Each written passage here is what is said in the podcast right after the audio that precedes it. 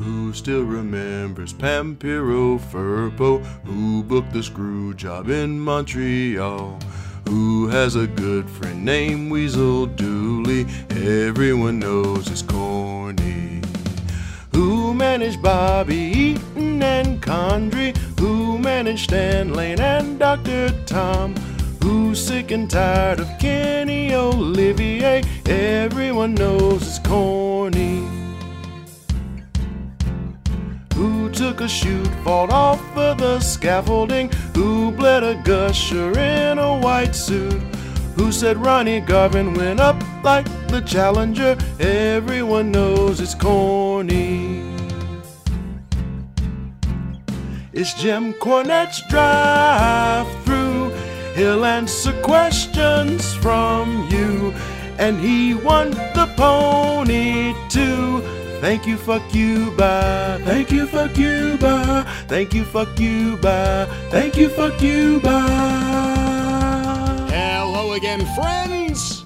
And you are our friends, and welcome back to another springtime edition of Jim Cornette's Drive Through right here, wherever you may be on this day. That is indeed a day where we're going to do another show. I'm your host, the great Brian Last. We have reviews, questions, we don't even know what else, but something else, I'm sure, with this man, the star of the drive through, Mr. Jim Cornette. What are you so goddamn chipper about there, feller? It's another day. We're breathing in the fresh air. Who sprinkled fairy dust on your post toasties this morning? I had piss on mine. Was it Harley? Didn't, didn't I just talk to you? Did I just talk to weren't we just talking just hours ago? It seems like. Is this real life? What the fuck? You know what? This is all due, Brian Last, to your egotism, your massive ego that needs to be massaged and assuaged and and uh, assanged and whatever else you have done to your ego because the more that programming that we have pumped out and some of it has some of it may have trickled most of it's been pumped the more programming that we have pumped out lately the more positive feedback that we get on the internet on the twitter machine on the on the, the growing not by leaps and bounds, but we're getting them in in a trickle, folks. The Cult of Cornette Facebook group, everybody's, oh my God, thank you. Oh, great Brian Last and Jim Cornette for all the extra programming you've been doing. Thank you for being on top of the breaking news. Thank you for being there for us in our times of need when we need some entertainment because the wrestling programs ain't doing it for us. Thank you, thank you. You have taken all of those accolades and allocades to and they've gone to your head, your massive ego, your inflated cranium there. You look like fucking brainiac. And and now and and I'm having to be drug along this ride with you, bumping on every cobblestone of the road, every every inch of the way that you're dragging me through this with you, just so you can get put over with all the people that are praising our programming and can't get enough of it. And to all those people, I say you're welcome. all righty. It's a very it's it's a day that will live in pollen infamy around here today. Pollen the infamy. pollen infamy, the ash, the maple, and the oak tree pollens are the, the, the word that was used by our meteorologist this morning was outrageous as to describe the pollen. And you're talking about spring to end, and they've been mowing yards around here. It's all flying through the air. It's it's airborne spores from unknown origins, possibly outer space. It's going to infect us all sooner or later. So I guess we ought to do the program while we still can. But did I mention, Brian, here at the top of the program, the cult of Cornette remains the single largest force for good on the planet Earth today. I feel like like we're we're all the legion of superheroes here. I, of course, am in the Fortress of Solitude. You're in the Bat Cave. And everybody, I, I don't know who's hanging out with Aquaman. You have to hold your breath for a long time. Anyway, As long as we agree on Batman, we're good. Well, because you you know you do have a cave up there, and I do have a fortress up here, and so I figured it was only right. Over six thousand dollars has been raised on the breast cancer pink and black action figure on sale now at jimcornette.com. Over six thousand dollars for the American Cancer Society because we have sold over six hundred figures, and every time somebody buys one, ten bucks is going to fight cancer. And we're going to do that. Uh, they went on sale April 8th. We're going to do the accounting at the end of the month, folks, if they last that long, or if, if we sell out. But actually, geez, what is it, April? Yeah, we ain't going to last that long, maybe. But nevertheless, as soon as they're all sold or the end of the month, whichever comes first, and just to keep everybody up to date, less than 500 of the Inside the Ropes magazines remaining. The Inside the Ropes DVD featuring myself and Jim Ross at our show in London in 2016 is the fastest selling DVD that Cornette's Collectibles has ever had. So order while they're hot, as well as all the t shirts and everything else on sale now at jimcornette.com. And I know what you're going to say. Somebody out there is going to say, well, what about if we already have ordered? What about us? You forgot about us. No, no, no, we have not. Because thanks to the feather bottom speedy service system that they've implemented. Fuck the McDonald's.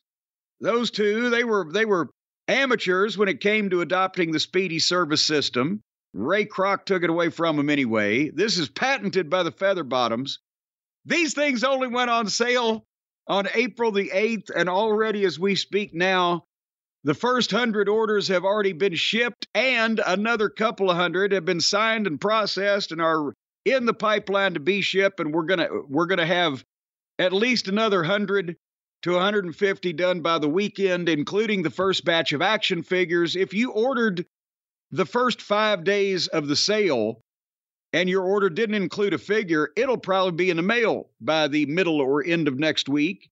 And uh, by then, several hundred of the figures will as well. We're cooking right along here. So, folks, it won't take as long as it historically has in the past and you can order with impunity at the spring spectacular sale at jimcornette.com. And by the way, then that money to American Cancer Society, that doesn't include, remember I mentioned it a week or two ago when he first talked about it, jacked up Jeremy Bagley is going to kick in, I believe. Oh my God. Now, it's either another 500 or 1,000 when all these are sold. I think he said 500. I don't want to overextend him. John Fell is going to kick in, and several other people are involved in fundraising. So, again, the cult of Cornette, right up there with Greenpeace and Wolf Whistle. I don't know another fucking great group that does wonderful work. All right. Well, this is the happy talk portion of the show. It's your program. I just talked to you. How happy could I have made myself in the hours it's been since we last did this? Actually, I did make make myself happy between. Well, no, no, I, we won't go into that right now. Uh, certainly not. I don't even know where we were going there, but where we will go right now is we'll get something out of the way, something I think you will enjoy talking about, something the listeners will enjoy hearing about, and that is your review of the latest A&E biography of WWE superstars this one being the Iron Sheik. You know, I was looking forward to this one when I uh, heard they were doing it because obviously I know the Sheik's basic story, but I had never seen has his wife or kids ever been on any video anywhere. Uh, had had never seen them. Didn't know a lot about uh, you know the details of his early life past that he was you know, the much publicized Iranian army champion, uh, bodyguard for the Shah, et cetera, et cetera. But they had great old pictures of, you know, his younger life in Iran before he, you know, uh, uh, even got into wrestling, uh, into pro wrestling. And also, I love the. The fucking chair they had him sitting in when they did the shots. And he, I mean, you know, you could imagine that was 1600 and something, and there was the king in Persia or whatever. But uh, I was especially the only thing that I thought that they really skipped over in a lot of instances was, you know, the way that he morphed into the. They just went from Ali Vaziri to the Iron Sheik. There was no Hussein Arab, Great Hussein, the different, you know, uh, ways that he evolved that. It's just what did, uh, I guess we're jumping ahead, but Yeah. Greg said, you know, his his mom suggested it at dinner or whatever. But anyway, His mom suggested the name. Whoever would have heard of a sheik in wrestling? yeah, I You want to talk about things unmentioned in the documentary? Not to take anything away from the Iron Sheik, the actual Sheik, who had to be known as the original Sheik for years because of the Iron Sheik, not a mention of him. Yeah, and well, we'll we'll get there. Um, but it as as again, uh, they were back to the standard talking heads on this one. Where's Dave Zirin? Well, we need him. He did a good job. You see, he he did a good job. They penalized him and never fucking use him again. Well, he grew up a Dusty fan. I'm sure he didn't like the Iron Sheik.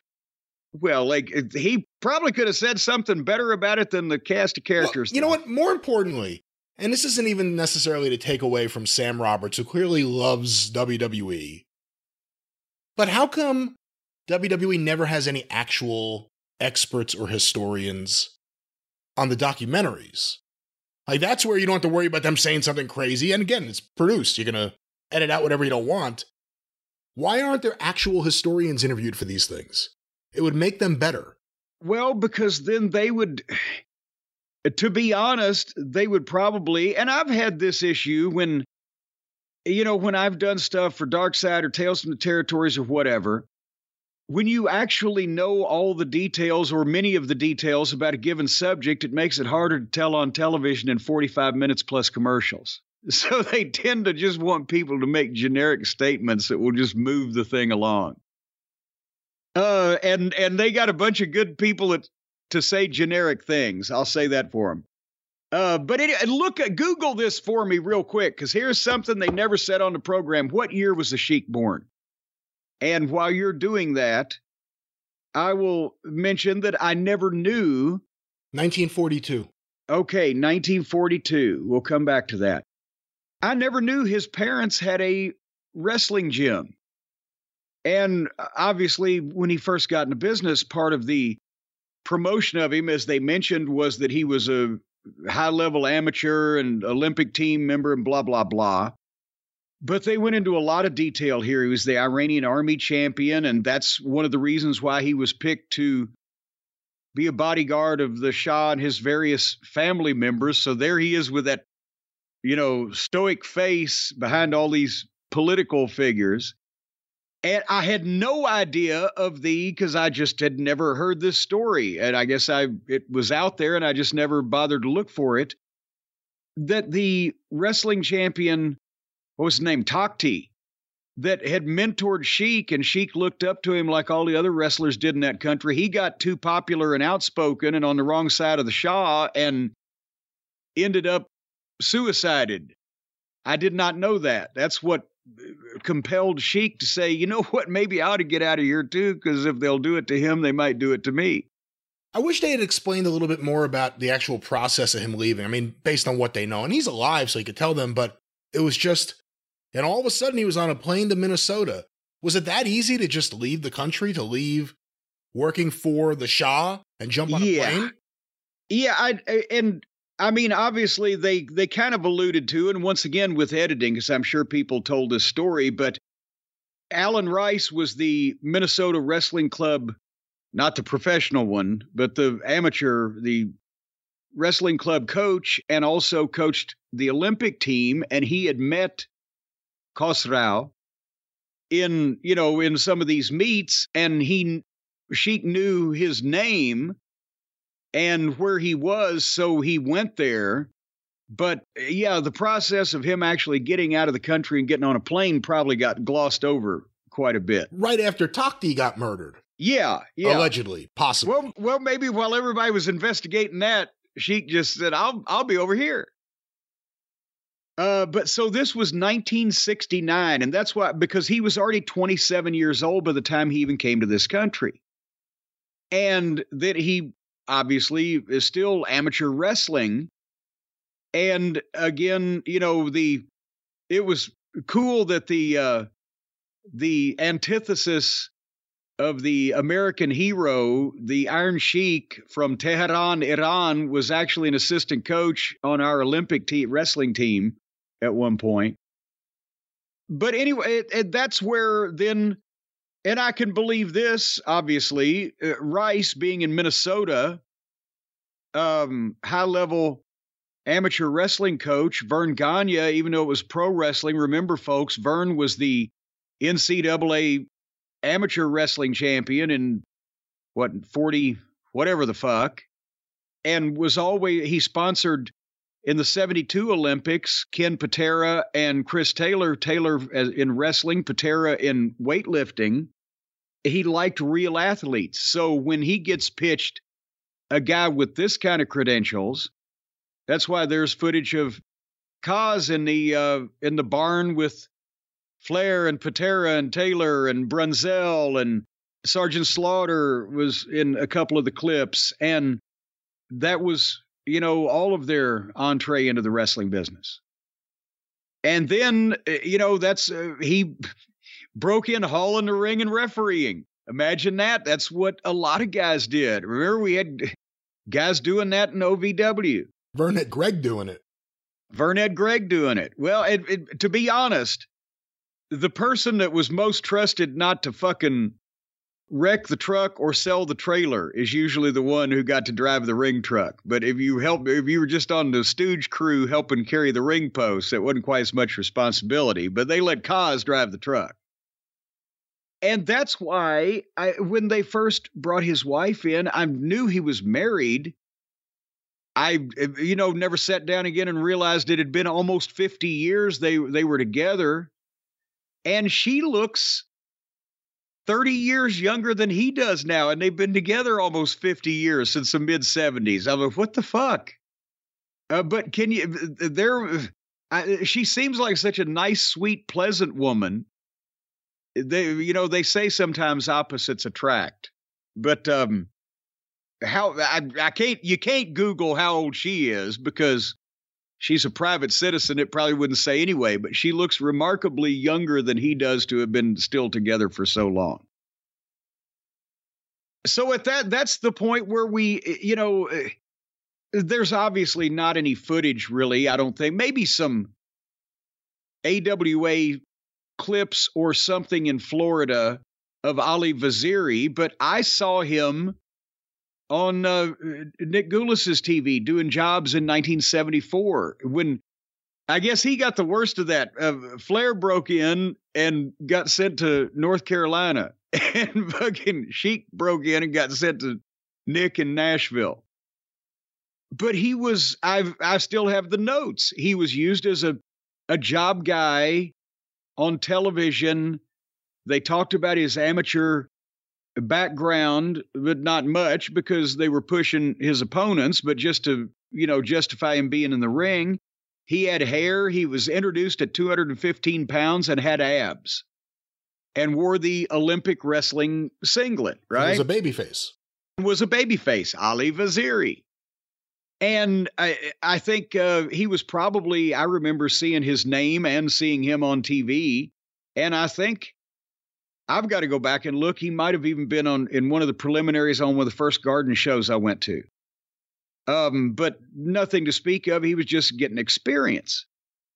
And then that's where this whole thing just eliminates like five years of time and he becomes the Iron Sheik and you know they they also conflated several time periods in the WWF because yeah. Well and and you'll you can probably quote chapter and verse on that more than I can but it got complicated here.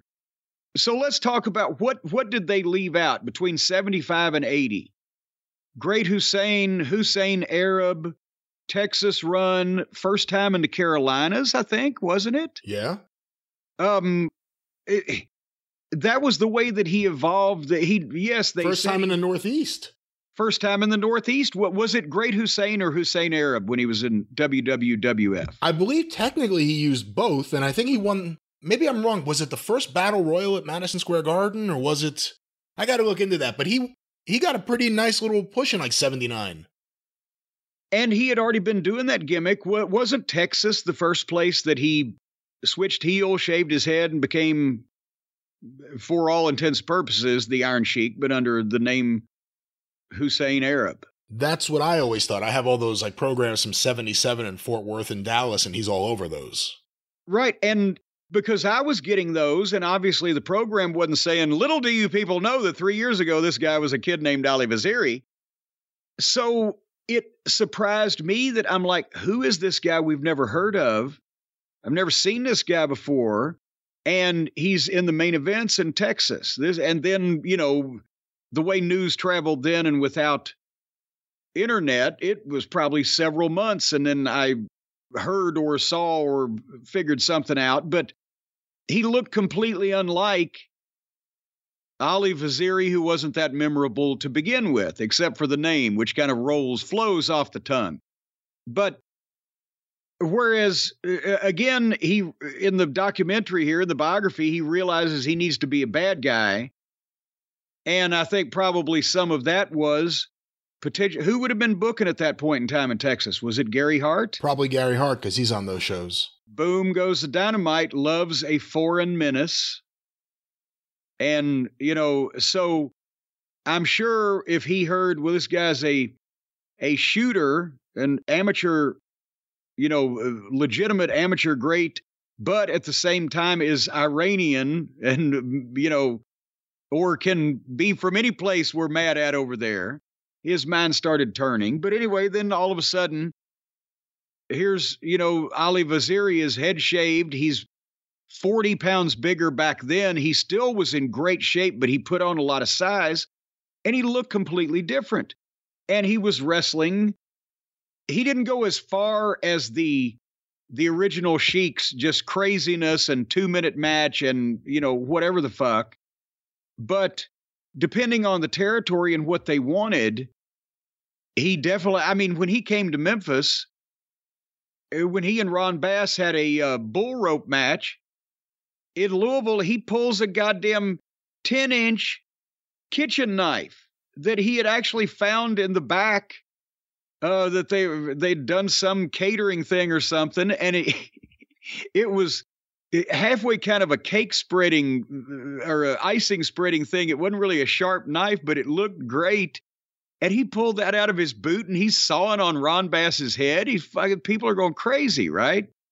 He could do that, but he could also do the big high gut wrench suplexes and all the the amateur throws that now people are used to and they're commonplace. But back then it was, and plus he could throw guys a lot higher back then. That was the thing. The Sheik from, or Iron Sheik from, what seventy seven to eighty two, three, he was still young enough and in shape enough that you could see that beast of an athlete that he was, and he was scary and intimidating and violent, and the way he could throw guys around, and you knew not to fuck with him, and he had the fucking face and the look anyway. And then eh, that's why I told you to look up his age because he didn't fucking turn pro until he was he didn't start training until he was 30 and turned pro shortly after that. By the time he gets the gimmick, he's 35. And by the time he, 1983 eh, rolls around, four in the WWF, he's 40 and had been on the road for a while and was starting to develop bad habits. So, I mean, it's still, you know, the, the Iron Sheik is a memorable gimmick and character and etc. for what he did in the 80s, but the people uh, widespread never actually got a chance to see him when he was a fucking monster of an athlete. Jim, I have a card here just to give an example. This is 1977, July 19th, 1977, Dallas. Gino Hernandez defeated Randy Colley. Skip Young defeated, I don't know this guy, you probably do, you definitely do, I'm sure. Reno Tafuli uh, uh, that was one of the Samoans not related to the Anoa'i family. Uh, remember Tio and Tapu or yeah. Tio and Reno? Yeah, the Islanders. Yeah, there you go. Well, the Afa and Sika were the Islanders at one point too. Yeah. So it's confusing. Ox Baker defeated Leo Seitz. Big John Studd, and Iron Sheik Farouk Yes. defeated Jimmy Snuka and Tommy Seigler. And the main event, Fritz Von Erich defeated Bruiser Brody to win the Texas Brass Knucks title. That's right. I, the earliest name was Sheik Farouk, wasn't it? I think so. You know, I forgot about that until I went and looked at the result, but that's what I saw in all those old programs. They yeah. wouldn't use Sheik Farouk, especially in his first run in the WWF, because of Abdullah Farouk and the Grand Wizard, and that was that would have been stepping on something that Vince Senior would have probably didn't want to do.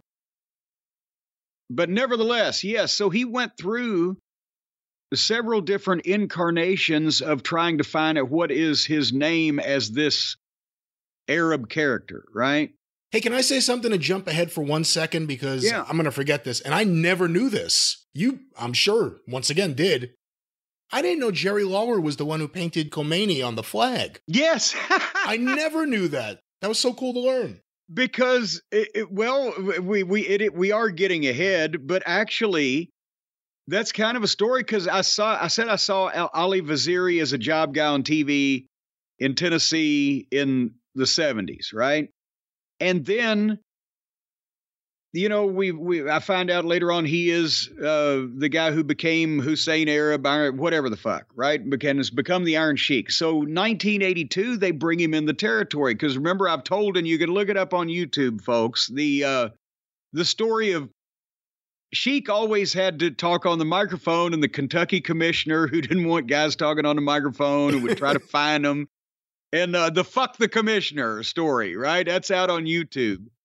Um, but the I guess the first or second week that Sheik was in a territory, he because he wasn't living here yet, he was flying in from wherever he'd been, and he stayed overnight in Louisville on on a Tuesday night and needed a ride to Evansville on Wednesday.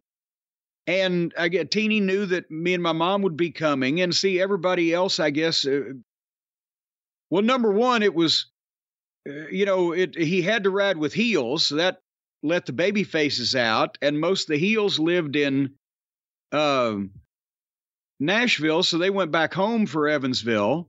And I guess Jimmy Hart wasn't around because he was on the it lived in Memphis, so he would have been going. But nevertheless, Teeny says, "Can you and your mom take the Iron Sheik?" I'm like, okay, because like I said, he was an intimidating looking motherfucker. We'd never met him before, and at the same time, you heard the the grasp of the English language that the Sheik has on this biography episode, and he's been in this country for 50 years, right? You can imagine what it was like 40 years ago. Plus, he uh, I'm the photographer, and my mom is the kindly lady that's going to be selling gimmicks at the show at the gimmick table. So it's not like he's going to talk smart. And I'm smart, but I it's not I don't know him. It's not like I can just say, "Oh, by the way, Sheik, I'm with it. I'm with the program," as Frank Spaceman Hickey would say. I'm with it. I'm with it. So we pick him up and uh, making conversation. Sheik, uh, what did you do today? Oh, go to gym. Work hard. Work hard. He slapped his chest. oh, God damn it. It's like he's on TV. I said, well, uh, you know, uh, how do you, how you like the territory so far or the Louisville or Memphis? Oh, very good. Very good. And he, you know, he asked my mom or me a question about as we'd pass something, what is that or whatever. But finally, as I recall, he, he said, so we're just driving down the road, right? The conversation is strained. Uh, uh Mrs. Cornette, do you like the rock and roll music? yeah, yes. Would you like to hear the radio? And we turn the radio on. So he was a very a pleasant, respectful person with a, you know, like I said, limited grasp of language, and and we could really talk about. He asked me more questions about this territory than I asked him. It'd be like, "Is this good town, Evansville tonight?" Well, it's, it, you know that kind of thing. What do I say? I don't. Then he's gonna go and say, "Oh, Cornette, Yeah. the kid photographer said this fucking town sucks." I'm like, well, it's not as big as Louisville or Memphis or Nashville or Jackson, Tennessee or uh, Lexington. But they have a post office. They do. well, I'm just talking about the crowd, the house, the gate, the money. The money is what he was looking for. And then, and it was in Evansville a night that, remember, Jimmy, it won't strike, it won't strike. the fire story. Fireball, yeah. His fucking lighter got wet. Oh, but anyway, um, no, no, it was in Louisville that Sheik's uh, fire wouldn't go, and it was in Evansville that Lawler's wouldn't go, because that's when Lawler chased him all around the Evansville Coliseum, flicking the fucking big lighter in his face because they'd already cut to promos. Nevertheless, so it, it, you know, but that was the thing is this guy completely, you know, between the time he got into business and the late seventies, completely transformed himself to even you know, people close around the business didn't really know what the fuck it was. And then he's got this gimmick. And and that's what I liked, especially Georgia, the Georgia TV, Georgia Championship Wrestling, um, the early run that he had there in what was it, 81, 82. He was moving a lot quicker.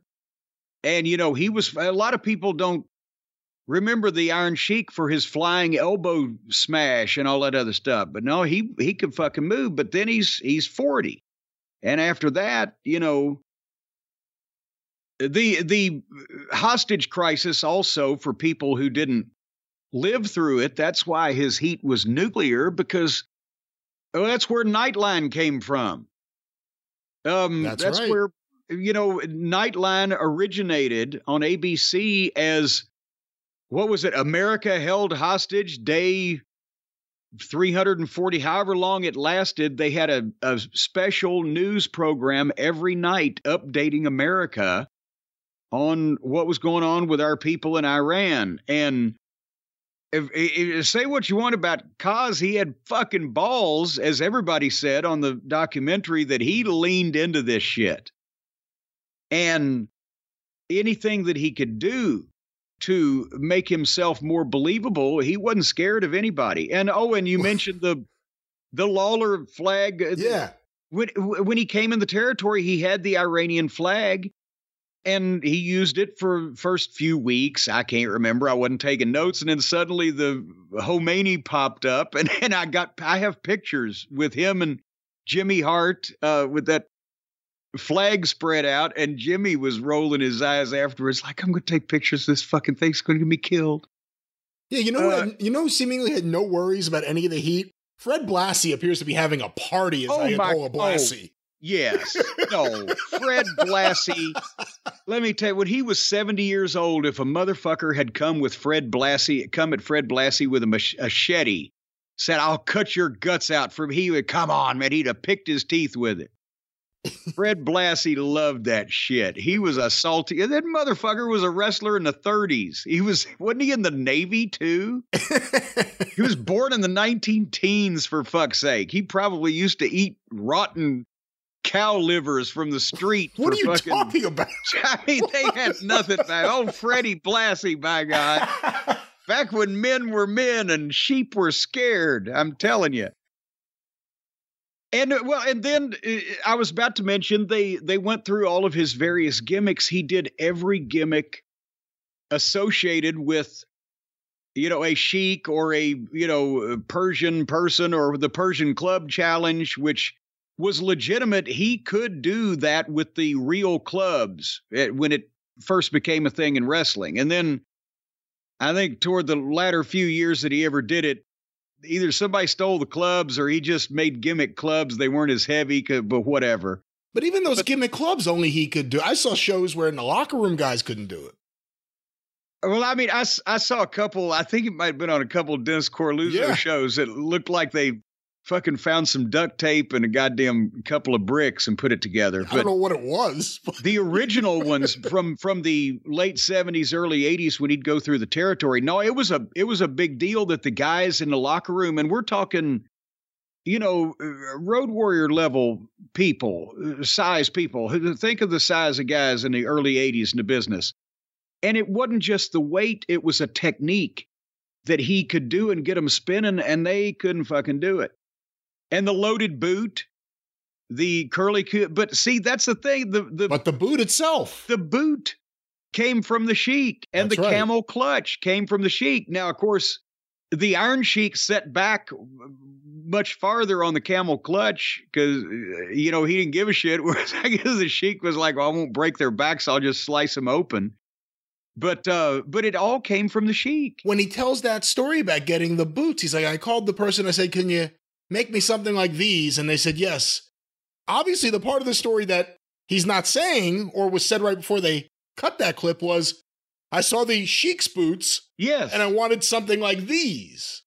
And that's what um, he did. And, and he then he called Bill Ash in fucking Paris, Arkansas, and said, Make me some Sheik boots.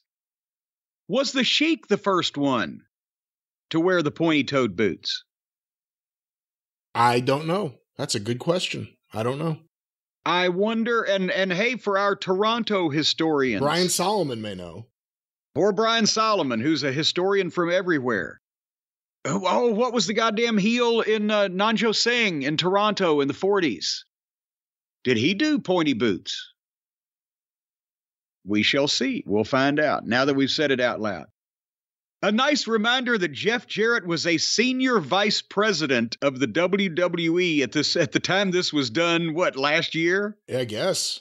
He was great in this. I thought Jeff Jarrett was tremendous in this. And for the first time, for me at least, watching him talk, not that I, I saw or heard Jerry, but he reminded me a lot of his dad. Yeah. But I thought he was tremendous in this. And, eh, you know, Jeff actually, you know, was around and saw some of this stuff, so he could actually, and was in the business, so he could speak firsthand. So it, it's always good if they would pick the talking heads that at least were alive, breathing oxygen when this shit happened. Anyway, um But you said before how it jumped around a lot. That was my biggest problem with the documentary. The early portion was completely fascinating. Everything in Iran and everything yeah. that led up to him leaving. The early stuff with Gagne, we've heard a lot of that stuff, but it's still really cool. Then for like 15 years, they just go back and forth and they'll stop telling anything in timeline and just start talking about like a specific thing like the camel on his trunks or his boots or whatever it is, and then go back to something else. It became incoherent at a certain point. Well, yes, if if you were trying to follow the progression of his career, or if you knew the story, you're like, well, I guess they just weren't going to talk about that, and then they start talking about it after they've talked about shit that happened afterwards, and that's where basically it and and they've got all the footage. It fell apart when he went to the WWF. And 1983 and wins the title and then lose to Hogan. It, it falls apart chronologically. You know, they they have the match with Hogan, and Verne offers Sheik a hundred thousand dollars to break Hogan's leg. Um, do you think Verne would have paid it? Because once he does that, if he doesn't have the money in hand, I mean, what's Verne's real incentive? He's just trying to hurt Vince. Well, I think more importantly, Verne would have got what he wanted and not be liable because since he never actually paid him, he wouldn't be huh. guilty, right? Yeah, that's true. Yeah. So I don't know if I'd have trusted. I would ask for fifty up front if I was Khosrow, but he wasn't going to do it. But, but anyway, if you but if you were Verne Gagne, do you think he must have thought that the Iron Sheik would have done it because of the loyalty to him? I th- I think he did because I think he also thought that because Sheik being a legitimate wrestler and uh, Verne just being incensed at what you know Vince was trying to do and the whole nine yards. He he thought that you know, well, hey, I broke you in, and you know we have similar backgrounds, and they're you know pulling all this tomfoolery. We got to pull them in line here. Little known fact: After Verne said break Hogan's leg, I'll give you a hundred thousand dollars. He said I'll give you five grand if you shave off Gene Okerlund's mustache. Now that I think Sheik would have collected on. Um, but the point I was going to make, and that you had made before me, is that after he loses the belt to Hogan, suddenly they go into Sheik and Slaughter. Did that? Uh, am I? Do I have a brain tumor, or was that not two years beforehand? Oh no, no, no. That was Hogan won the title in January '84. They started Slaughter Sheik just a couple months later, just a few Did months they? later. Yeah. Okay, then what am I thinking about? you're thinking, well, again, Slaughter was in there in 80. He feuded with Patterson in 81, goes back to Mid Atlantic. The Greensboro match is the beginning of 83, returns to the WWF as a heel. Okay, you know what? I've I've had the alley fight match and the boot camp match Yeah. switched around. And then in the, The boot camp match, I think, is like May or June, maybe May of 84. that's what it okay. Then I apologize. I do apologize when I am incorrect. It happens so infrequently. That is. Uh, but again, the besides the fact that is the question answered, who was the best worker of the early '80s overall in the WWF? It was Sergeant Slaughter. Holy mackerel! Because not only was him and Patterson the alley fight, maybe the best match of the WWF days as a territory. But this boot camp match, Slaughter taking those bumps, I love that fucking ring post bump he takes over the top buckle and the whole nine yards. But these had to be, or those had to be, the two most violent WWF matches in history. They they could have worked in Greensboro or New Orleans or Memphis or whatever. Um, just that the blood and the intensity and the violence, they got away with it up there somehow. Well, you know, again, those two matches beyond the boot camp match and the alley fight match, what's the other big, really bloody WWF brawl type match you could think of within 15 years around that? Good question. You know, seven and a half years before it, seven and a half years. I can't think of one. So that's why they didn't allow it, I guess. To go back to I spaced off. I spaced off. So that that to go to your point about if they allowed it or not was very very rare. And uh, and boy, I'll tell you what. One thing that is correct, we all heard contemporaneously, as they say at the time, about the Sheik's eighty thousand dollar check for fucking action figures for a quarter. That went through every locker room in the business. Um, Remember, he was one of the initial five figures they put out. yes, Hulk Hogan, Andre the Giant, Jimmy Snuka, Big John Studd, and the Iron Sheik. And to the fears you always had about we're heels, we wouldn't sell figures, if you buy a babyface figure, you need a heel for them to wrestle. he's got to beat somebody up. So if you bought a Hulk Hogan, you needed an Iron Sheik or a Big John Studd. So what? Eighty grand in nineteen eighty-five would probably be what? Uh, almost a quarter of a million today for a quarter, for one quarter of the year. 80 grand and 85 would be approximately $224,400 today. Approximately. well, see there, approximately, not counting the cents or anything. And then I liked seeing the footage of Sheik and Nikolai Volkov. Nikolai had just come from Mid South. And boy, uh, what a nice guy. Just again, I'll take a sidetrack here to just say Nikolai Volkov, one of the nicest guys in the history of the business. And he was, gosh, I guess he had to be almost 50 at that point. He was, you know, on the tail end of his in ring career, but uh, he had been a high level bo- amateur boxer at that size and those big fucking hands.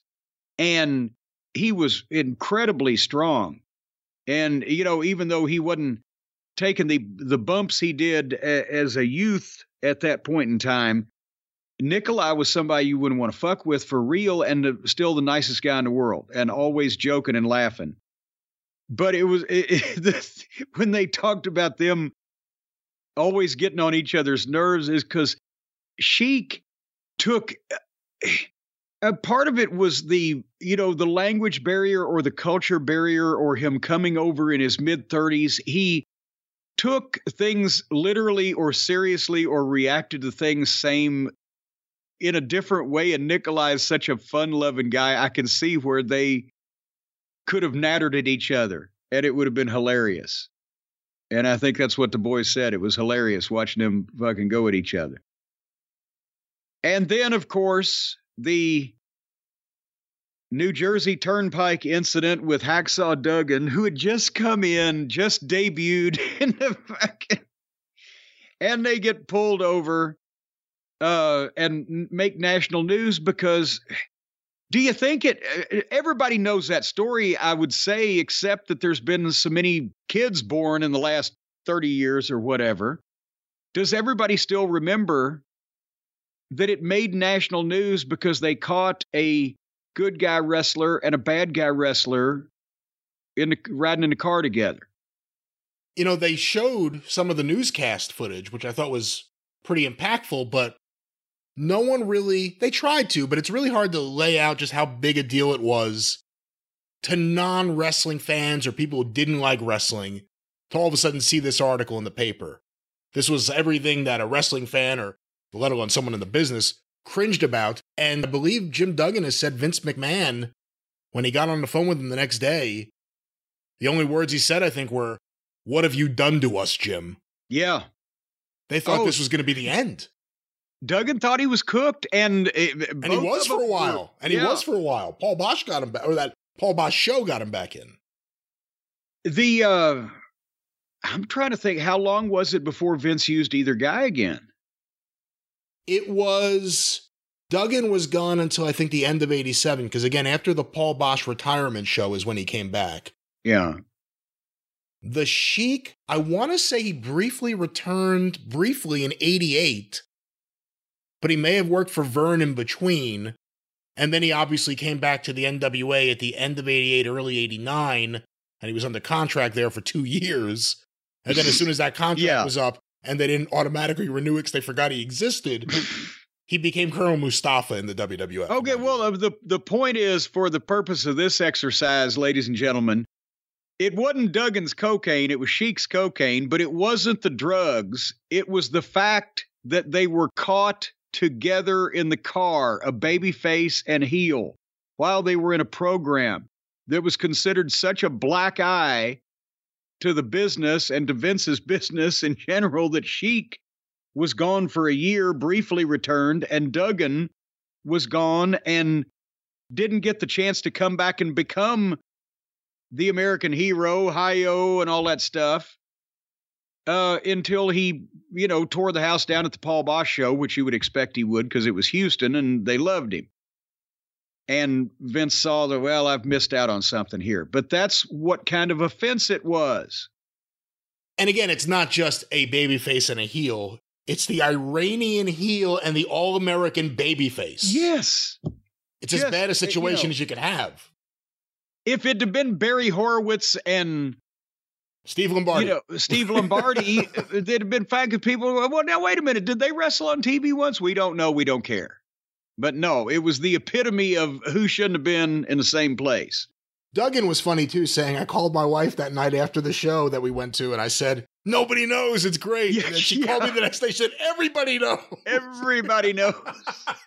oh my God. And as a matter of fact, in Hacksaw, another guy, still with the same wife that he had in the, well, she was his girlfriend in the 80s, but nevertheless, same person but anyway, so that was all eh, they they the Iron Sheik era and things just kind of was back and forth. They were showing Georgia and then this and that and the other thing, but we we skipped his formative years. We got the Iron Sheik run there in the 80s and then as you just mentioned, he lost his spot um went to WCW for George Scott for those 2 years.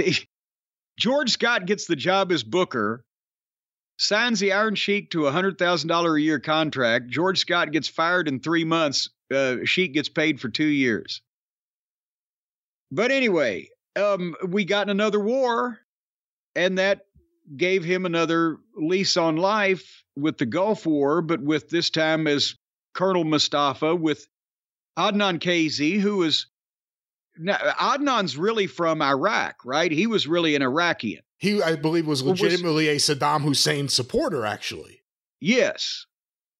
And uh, so, even though Iran and Iraq have had their issues with each other for the purpose of this, which was to piss the American people off at Sergeant Slaughter, who had become a sympathizer, they've got one guy from Iran and one guy from Iraq. I've never understood why, as iconic a face as the Iron Sheik was called Colonel Mustafa, although I did not see all the weekly TV. Did they explain it or just this is what his name is now? I was 11 watching it, and they referenced that it had been the Iron Sheik, and clearly you knew who it was if you just even watched the cartoon.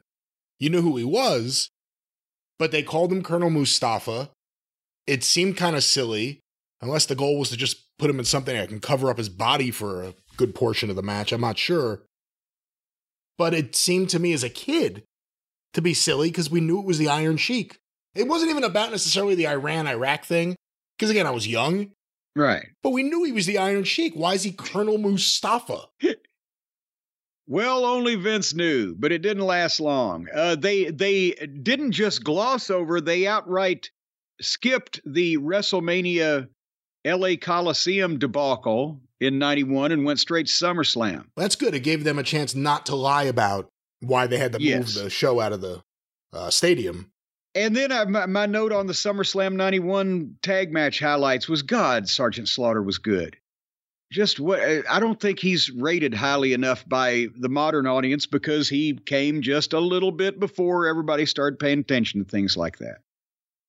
Uh, but then 1996, and he's back as kind of the the co-manager or whatever the fuck, and that's I was in the office, folks, and it was like, well, it's chic, you know. Oh, geez. And he's uh, at that point, he's uh, what fifty, and or you know, no, 50, 50 almost fifty-five. And uh, they even mentioned he was struggling financially, and then. I don't know about this when they said, well, at this at this point or somewhere around this time frame, he was exposed to crack cocaine at an independent show. I don't know if there had been anything that Sheik hadn't been exposed to at that point in time. Um, but the the story was true about WrestleMania 17 because we were joking about it. When we heard the finish, everybody said, "Oh, Sheik's winning because he can't." You know, take the bump over the top, and and whoever it was was telling us. I can't remember who the agent was or whatever. Said no, that's actually it. Yeah, he can't. He can't. He can't take it. Oh God. Okay. And uh and Bobby got the line. By the time he gets to the ring, it'll be WrestleMania 37.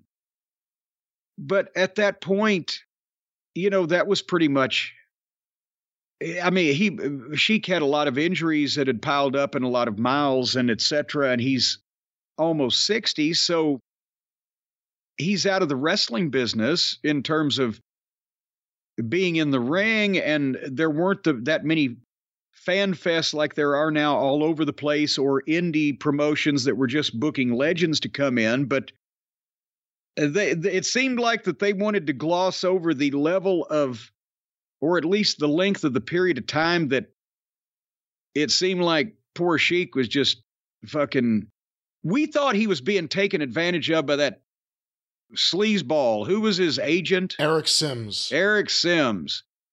But he obviously he was everywhere on video and on the Stern show and on you know early social media video or whatever the fuck just it, seemed like that he was in a bad way and was being taken advantage of for his name or his reputation or a meal ticket or whatever by somebody The But, you Brian know- Blair thing is what took off. If you remember, he did an interview where he just went completely off on Brian Blair when talking about that WrestleMania 3 match. yeah And that went viral before that was really a thing. And then again, he was on Howard Stern a lot. He kind of became mixed in with that crowd of uh, comedians and oddballs. So there was a whole nother life to him. And, you know, I guess the argument is what's exploitation versus what's trying to find a way for this guy to make a living. Well, I always thought it might be a good idea if they didn't try to put him out to make a living in public when he's ingested various different types of narcotics that may be causing him to act in a way he might regret later on. What do you think in general of wrestling agents?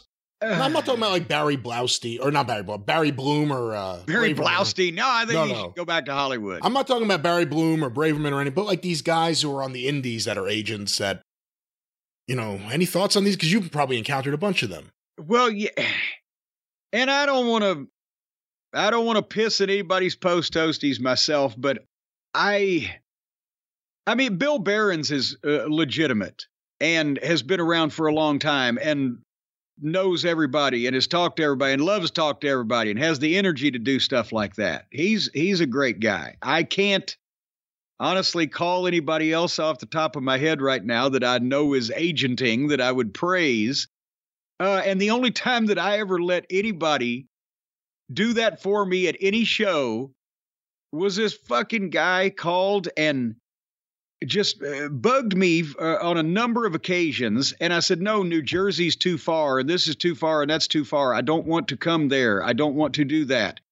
And finally calls up and says, how about Indiana, Fort Wayne, Indiana? All right. I, the, here's what I want this, this, and this. If you'll set it up with the guy running the show and you take care of all the details, then I'll give you fucking 20% or whatever, and you help me at my booth. Simple as I can fucking make it, right? He got there, he'd fucked the whole thing up, and the promoter didn't know what the fuck was going on. and I had to I not only cuss the guy out, I had to call him on a he had, had had me and somebody else there, and he said, I gotta take so and so to the airport. And I I called him on his phone. I said, I know where you're at because you put me at the same hotel and I'll see you later if you don't come back here because you owe me some fucking money because this guy didn't know he was supposed to give me the money that you told me that he was going to give me.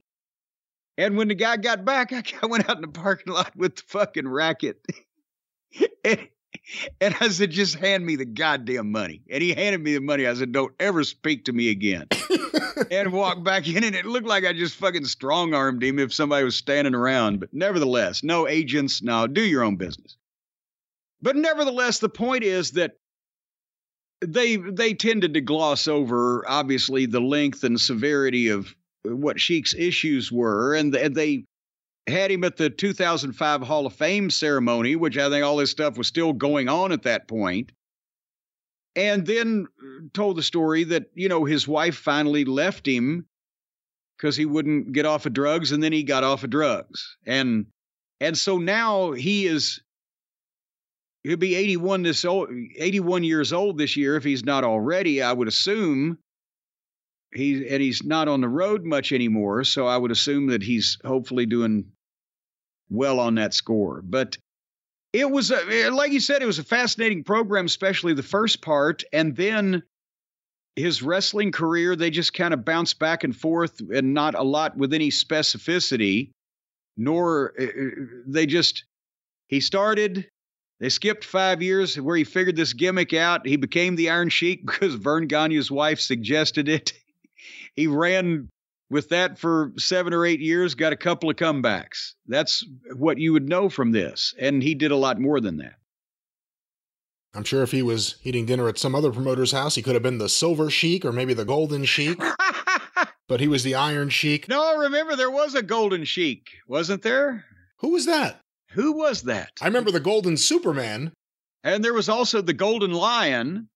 And there was also a masked man called the Golden Hawk. There was a Golden Terror. He was also masked. Yeah. And there was also a Golden Shower. Where was that? Apparently in Japan. Meltzer gave it seven stars. I don't know how you got there, but as I was saying, a wonderful uh, documentary, even though there are a lot of issues with uh, their management of time and telling a coherent story. I put down before that they don't get experts and stuff. Keith Elliott Greenberg did a good job. I should say that too. Yes, yes. And he was actually alive then. And even Jake, well, I think Keith Elliott Greenberg, didn't he actually, maybe I'm getting the story wrong. Did he actually did a biography of the Iron Sheik and WWE shelved it? Did you ever hear I that? I don't remember. He's done several. I don't know if uh if that would have been one of them. But I realized when I was watching this that there's not been an Iron Sheik book. So maybe that's why. Yeah, I'll look into that. I think that's the story I heard. But that was the Iron Sheik biography on A and E.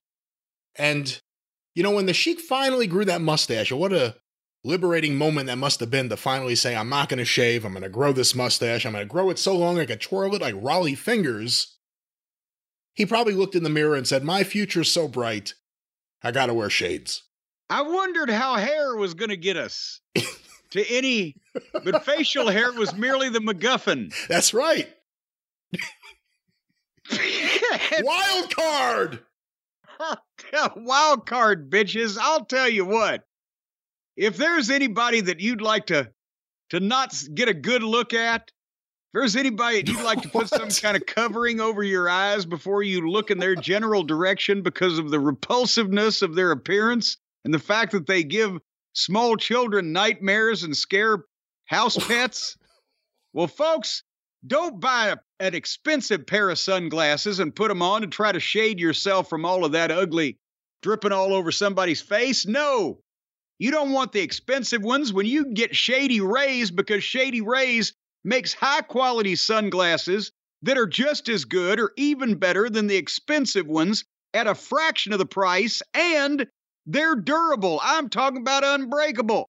I'm talking about, I don't care how ugly your wife or husband or mother or father or children may be, you look at them with these shady rays on, they will not crack. They will not break. I'm telling you, as a of matter of not. fact.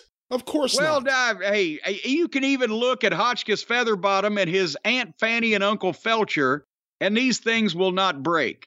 Normally, anybody with any glasses on immediately loses their lenses when they look at the feather bottoms. And these things are so durable, so unbreakable, that I, Chris Rock could have been wearing these at the Oscars last year, and Will Smith wouldn't even have broken the earpieces. That's how durable and and and impact resistant that the shady rays are, and they've got to be. Even the earpieces. Even the well, the things that go over your ear. What are they? Do they have a technical term for those? You've been wearing glasses your whole life. You should know this. Well, okay, you've had a face your whole life. What do you call those two little things right under your nose and above your lip? Yeah, see? I have no So- idea. Nevertheless, well, see there? Do you know?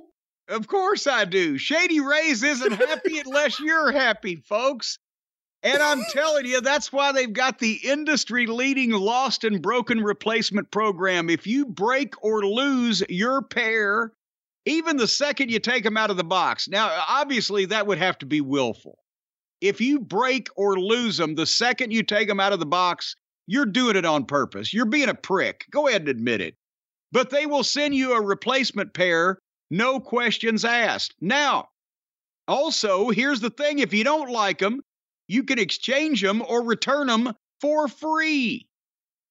And to be honest, they've got a special deal going right now where if you buy one pair of Shady Rays, you get a second pair for free. And they come covered under this guarantee also. I'm thinking that some enterprising son of a bitch out there is going to figure out a way to work this into getting 700 free pairs No. of Shady Rays. But every it'll be worth it because everybody else will have high quality sunglasses that will protect their eyes from the from the burning, the searing pain. Do you know what it's like, Brian, when you look up at the sun and that that molten lava on the hottest surface in the universe bears down on your corneas and your eyeballs, No. your pupils start smoking? No, I don't stare at the sun. Why would anyone Well, do you- oh boy, you ought to try it sometime. What a What? rush! And I'm telling you, that your pupils start smoking, what a and rush. all of a sudden, flames leap up from your from your eyelashes, and it's uncomfortable. But if you got shady rays on, you can stare right at that thing No. for hours on end. No. Go ahead, try it. No damage whatsoever. Let's just jump in right now, ladies and gentlemen, say that is something you shouldn't do, whether wearing shady rays or not. Never stare at the surface of the sun, never look at the sun directly. Even Don't if you're wearing shady rays, contact. which are such fine glasses, but even the finest of sunglasses, don't look at the sun, ladies and gentlemen. Don't make eye contact, is what you're saying with the sun. That's right. bitch. All right, keep your eyes down. And I'll tell you what, the, What are you going to tell me? You'll tell me what? Let me hear you. Well, you hear it right here, folks. I'll- Obviously, Jim's been staring at the sun and he's melting right now inside of his head. I'll tell you something here in a minute. Shady Rays. Bitch. shady Rays. Let's get back to them, though. They're fantastic. Not shady at all. Jim, so Shady Rays the impact the, the program that they have here on this program is the Shady Rays Impact program is what I'm saying works with nonprofits. Oh my God, I'm dizzy. Worldwide to make an impact on the lives of children and young adults. If you'd like to make an impact on the life of a children or young adult, you've got to buy Shady Ray sunglasses. They build play sets for pediatric cancer patients. They create adventures for young adults with cancer in Mississippi or that's cancer and MS. What? I'm sorry, cancer and MS, not cancer in Mississippi. See, this is not funny. Cancer and MS are not funny, no, and neither is Mississippi. well, no, no, Mississippi is fucking bone serious. I've been there. They'll cut you. But anyway, folks, right now, what's better than getting one pair of Shady Rays and not worrying if you break or lose them? Getting two pairs and not worrying. Just be frivolous with them because it doesn't matter. They'll be replaced until the end of time. Take Go care of your glasses. Take care of your sunglasses. No, just fucking kick them, stomp them, slap them around, no. fucking drag them down the street behind a bumper. We don't encourage that. Well, we can't stop it. Go to shadyrays.com slash J. Woo! Go to Shady Rays. I'll spell that for you people. S H A D Y R A Y S. Shadyrays.com. D O T C O M slash S L A S H JCE, shadyrays.com slash JCE. Use the code JCE for a limited time, possibly until they hear this spot. When you buy one pair of Shady Rays, you're going to get a second pair for free. So spend very little money on one, get another pair for free, and that's four times as good as buying two of the expensive ones. So you got a 33% chance of coming out ahead. Shady Rays. That's right, Shady Rays. And of course, we support Shady Rays despite any of the things that were said during that spot. We encourage everyone to check them out. And I'm curious, Jim, if you think the listeners should check out the newest episode of A&E's WWE Rivals, which dealt with the Hulk Hogan Roddy Piper rivalry, I guess in the ring and out of the ring. the Roddy rivalry. Rar, rar. Um, yes. As a matter of fact, obviously, again, this one is worth it for the footage alone because, you know, even though we've seen most of these things, it's nice to go back when you haven't seen it done to death like it's been in the modern era. The the 80s stuff, the fucking people going berserk, etc. Um, well, with this one, they only had 45 minutes. Plus, they've got to have the panel of experts that none of them were alive when it happened to talk about it. And it doesn't add anything to the documentary. No, but that's the concept of their program. So, nevertheless, um, I I- again they they have to make these programs somewhat also for the casual viewer. They um explained the concept of the territories while they showed all the the logos mid south AWA blah blah blah. And they had some Hulk footage in the AWA and then I love it how at the, it's at this point in every one of the programs where they explain how Vince McMahon ruined fucking pro wrestling by going national and running all the territories out of business. Like it was, it's this glowing thing. Like yes, he put all of us out of work. Um, and Hulk wins the title, and then he's got to have somebody to to work with. And Roddy's first quote, I loved it when it, the sit down interview they had from what was it, 2014. Uh, he said he basically would tell people, "Go fuck yourself, have a nice day, give me the microphone, and get out of my way."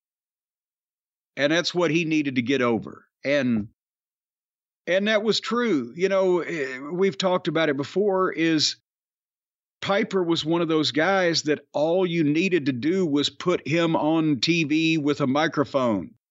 And even if, if, it was a match, if he could still grab the microphone, he could do both at the same time. But um, But they obvious- left out the fact that when they brought him in, he was as much a manager as he was a wrestler with David Schultz and Paul Orndorff. And then, of course, Right. hosting Piper's Pit. It wasn't like they brought him in and set up things right away for Hogan. Hogan had a whole year where he really didn't feud with anyone. He wrestled Big John Studd in one town, Iron Sheik in another town, Nikolai Volkov in another town, while Piper was working the Jimmy Snuka program, which started in the spring, but then some delays because of Snuka's problems. But they didn't lay any. It was just kind of like Vince got this guy, and then Vince got this guy, and they were on a collision course. Well, it, it, exactly, like 45 minutes plus commercials. But uh, that's where I was going with. Uh, Sam Roberts was kind enough to give us Roddy's background, and this was the description. He'd made a name for himself in Mid Atlantic and Portland, and then suddenly he's there in, in 10 seconds. Roddy Piper, and but nevertheless, and part of the reason we I think we've talked about this before. I don't know that Vince everybody was I'm sure telling him that Roddy Piper was incredible and needed to be there immediately. Like we used to, to say with people like Mick Foley in 1996, but in in Mick's case, he didn't like his body or his face. In Roddy's case, I'm sure he didn't like his size. So he was probably hedging his bets, said, well, if he can talk, let's, you know, let him be a kind of a player coach type of thing. Well, which was fine because all Roddy needed to get over was put him on TV and give him a microphone. So it it worked that way, but yes, they glossed over Roddy's, you know, uh, canon of work as well as boom, he was just there in about 15 seconds. But did I mention they only got 45 minutes plus commercials? So I love the the again the footage of Piper breaking the gold record over Albano's head and kicking Cyndi Lauper and power slamming Dave Wolf. Uh, but we, you know, we and the cop that gets in the ring is a shoot. If you watch yes. that, there's a cop who gets in there to get Piper away from them. This guy was so bothered at ringside, he had to hop in the ring. and the garden looked so much better in those days, whether it be the first WrestleMania or the war to settle the score, the MTV footage. They had a wrestling setup. There wasn't a giant Titantron. There wasn't a fucking stage that took up half the building. There wasn't a giant 20 foot wide entranceway. The fucking NYPD brought you from the side entranceway into the into the garden to the side of the ring and there you were and there were people from six feet away from the ring all the way around. And it made it tough on managers, but boy, it looked great on camera. Did you like the Piper versus Hogan match footage when they did the dueling eye rakes and neither one would sell? That's right, the war to settle the score. Uh, but it, at the same time, Hogan was trying to cut Piper off with an eye rake, and Piper, I'm sure, was like, "Fuck you, you're the baby face. I'm the one that rakes the eyes." He'd rake Hogan's back, and Hogan didn't want to sell because he's trying to cut Piper off. So he'd rake Hogan's or he'd rake Piper's. But then they actually made a, you know, uh, made public, talked about, made a topic the fact that Roddy was not going to do a job and was not because because the thing is if Roddy had Roddy was smart enough to know that in those days especially when wins and losses really mattered to whether you were a top guy or not and especially to a heel that had heat he wasn't a chicken shit heel. He wasn't the kind of like a Dominik Mysterio that you can beat and still come out with his heat he was he was unique in that he was that smartass fucking obnoxious promo but when he got in the ring and you saw him work he could back shit up. He was just out of control and that's what a lot of the people edge you know made a point of saying that when you saw piper you never knew what was going to happen because he didn't. And but just so much of the stuff that he did drew money and was good that he got a lot of leeway to do it. But he would never do the job in that spot because he knew that it would harm his mystique. So they tried to act like that. To be honest, I don't think that the finish of WrestleMania 1 was ever going to be anybody but Orndorff doing the job anyway, because it wouldn't have made sense there. I'm not saying that Hogan didn't want to get a a goddamn job out of him later on in a single match, but they tried to make the WrestleMania tag match finish that it was cheating the people somehow because it was, or the um, the war to settle a score was a DQ, and then the WrestleMania tag match was beating Orndorff. And that was kind of cheating the people. No, a DQ on the MTV show was exactly what they needed to do because that was what, six weeks before WrestleMania. And then they've got the tag match, and Orndorff can drop the fall as he did when Orton uh, made a miscue.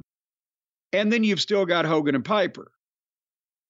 And again, now, their big plan was to turn Orndorff babyface after that, which is what they did. He ended up firing Bobby Heenan, who had never actually been his manager, which was a weird thing. Yeah. and then he feuded with Piper. And and then and I don't think Piper did a job for him either.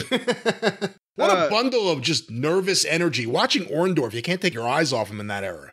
Yeah, he was always moving, and what a fucking again, what a tough guy. And he was a tough guy. I took his rookie pictures when he came to. I just found a few of them when he came to uh, Tennessee when Eddie Graham sent him up to Jerry Jarrett to give him some experience, and he was he had a great body. He was had the blonde hair and the Florida beach guy look to where the women loved him and he was a legitimate tough guy on the level of a Dr. Death or a Terry Gordy, all in one package, and then became a fantastic worker.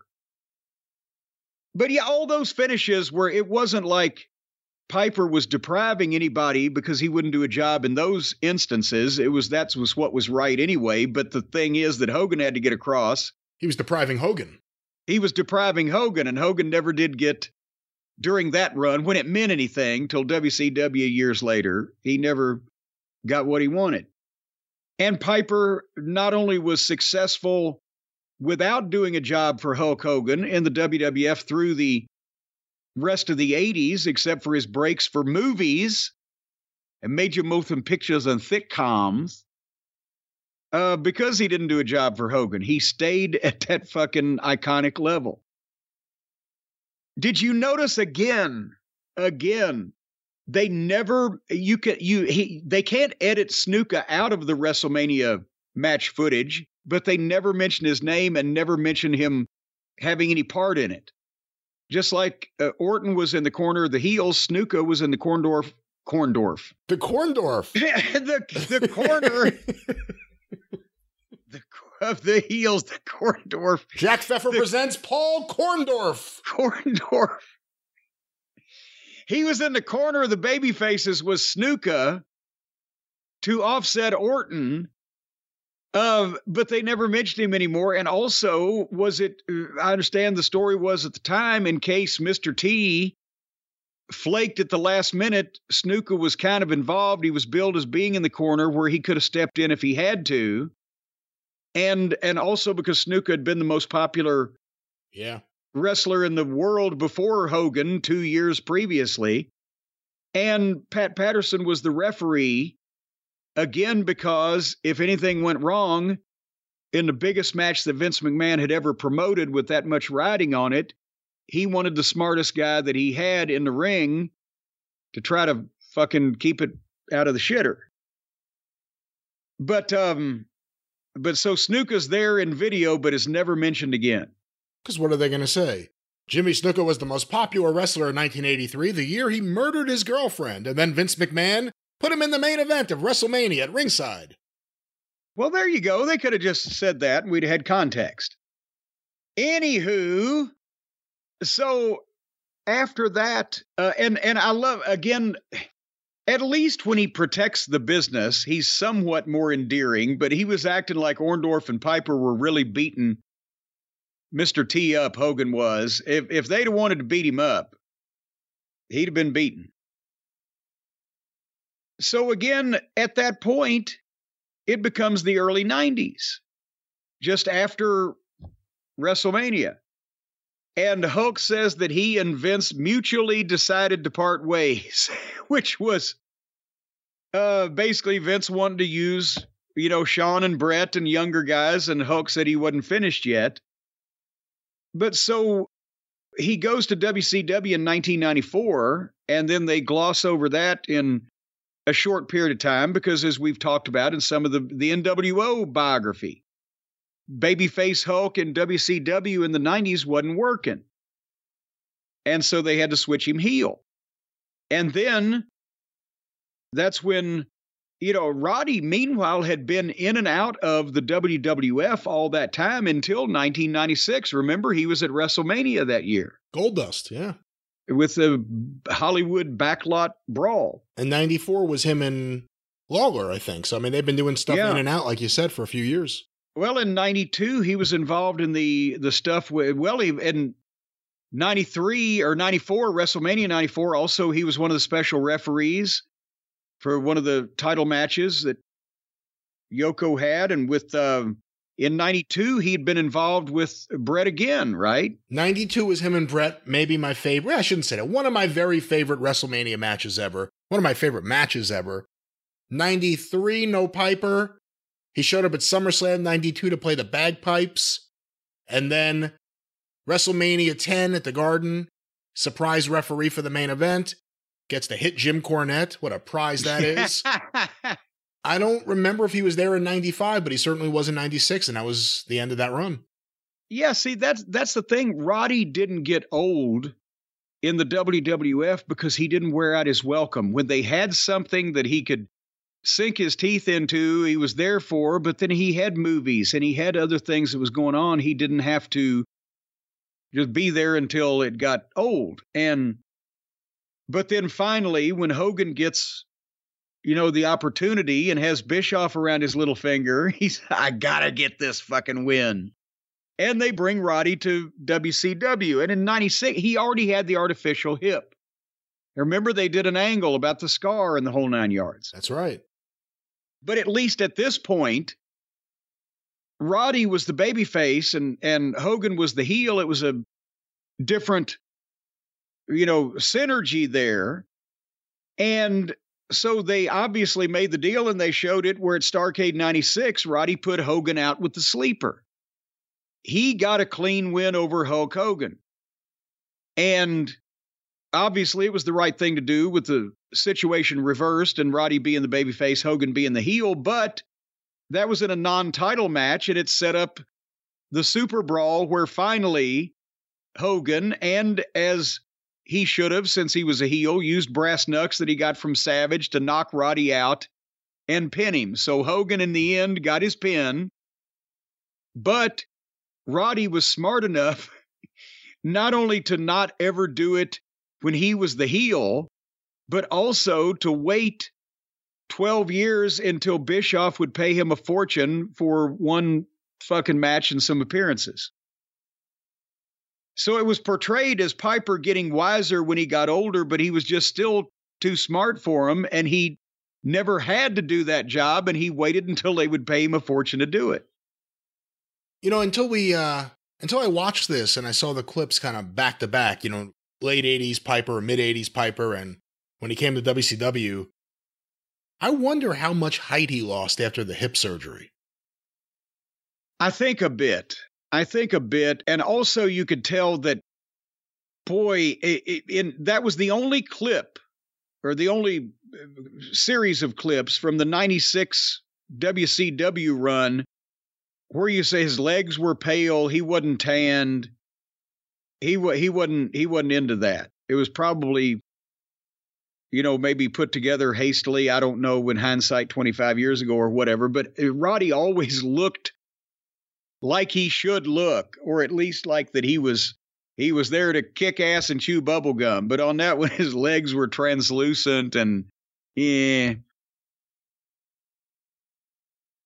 But yeah. But yeah, we can't end on that. But yeah. But no, really, he's again, he's the only guy that uh, that avoided the Hulk Hogan leg drop all those years and think everybody else at one point or another Flair on down got the leg dropped on him one two three brother but not Piper. And when he did do a job to Hulk Hogan with Randy Savage helping him, how much more of an out could you have? And a, a set of brass knuckles. He probably got, I would bet, the biggest one night payoff of his career just to come in and do it. I am such a mark for that rock and wrestling period and all the footage, and I love watching those old shows back. And it's just such an exciting period of time. I understand why you being in it would see it differently. But for me, when I see that stuff, it's incredible. Obviously, it's worlds better than modern day WWE. I mean, it's some of the best stuff ever, the Hogan Piper setup to WrestleMania. Yeah. But I'm I'm a massive mark for footage from that era, from watching those old TV shows. well, now, order. in all honesty, going back and seeing the documentaries and seeing how it was put together, and with the benefit of 40 years of hindsight, and I'm making more money now than I was then, and I don't have to goddamn worry about the wrestling business being exposed. It it was a perfect synergy lineup of wrestling hitting the MTV audience and the crossover with the rock stars that you know some music celebrities were always into wrestling but it had never been successfully crossed over before and the just the whole build and the whole thing it was a perfect storm of events. But i didn't like it when we were still trying to make money opposite um, that with uh, dwindling territories well, that was the dwindling WWE Rivals program on A&E. Well, and, and by the way, we should mention, I guess, biography has dwindled out for this season. My guide had the Iron Sheik as the season finale, and next week we get two Rivals episodes with Austin and Michaels and Austin and oh goddamn who? Bret. Somebody else. Bret. Austin and Bret. And that'll be excellent. Yeah. Well, both of them will be very good, but that'll be excellent. I like the SummerSlam 96 match. I know everyone just focuses on the WrestleMania match, but I thought that, no, not SummerSlam, Survivor Series, excuse me. Yeah. Survivor Series 96, I thought that match was so good.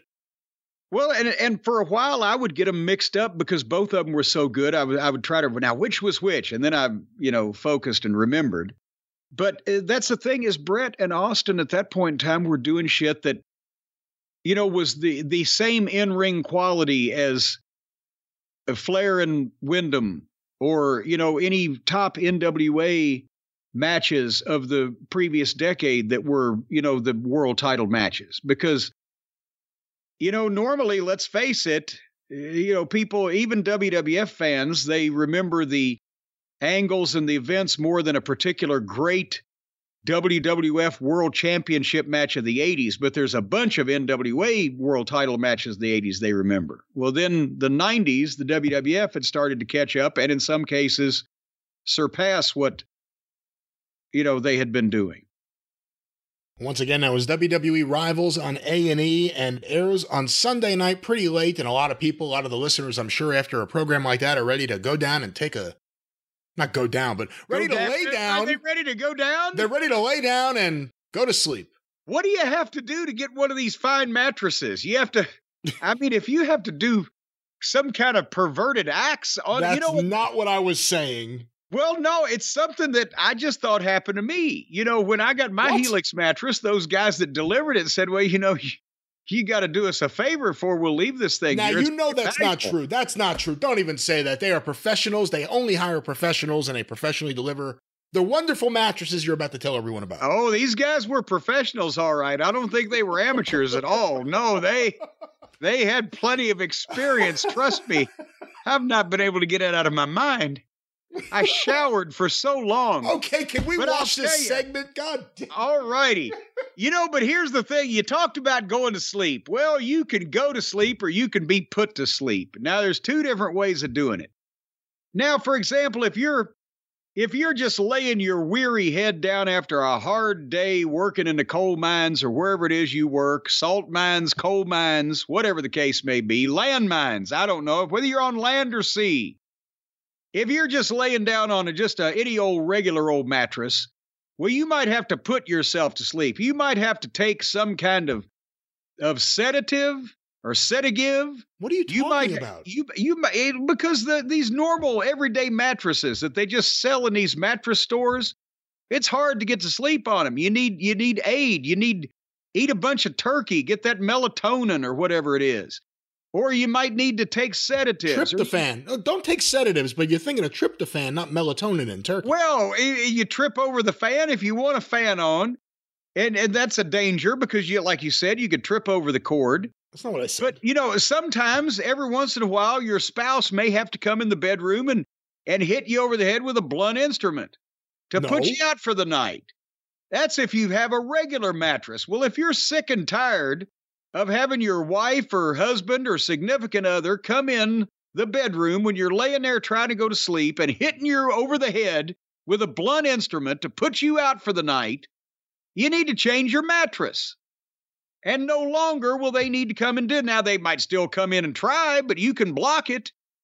Because, folks, there's no more comfortable night of rest that you will get than on a Helix Sleep mattress. Now, we've been talking about them for months. They have many unique mattresses, luxury models, big and tall sleeper mattress. That's another way of saying you're a freak of nature and you're either too big or too fat or too long for normal mattresses that they sell to normal people, but they're gonna they're gonna cater to you too.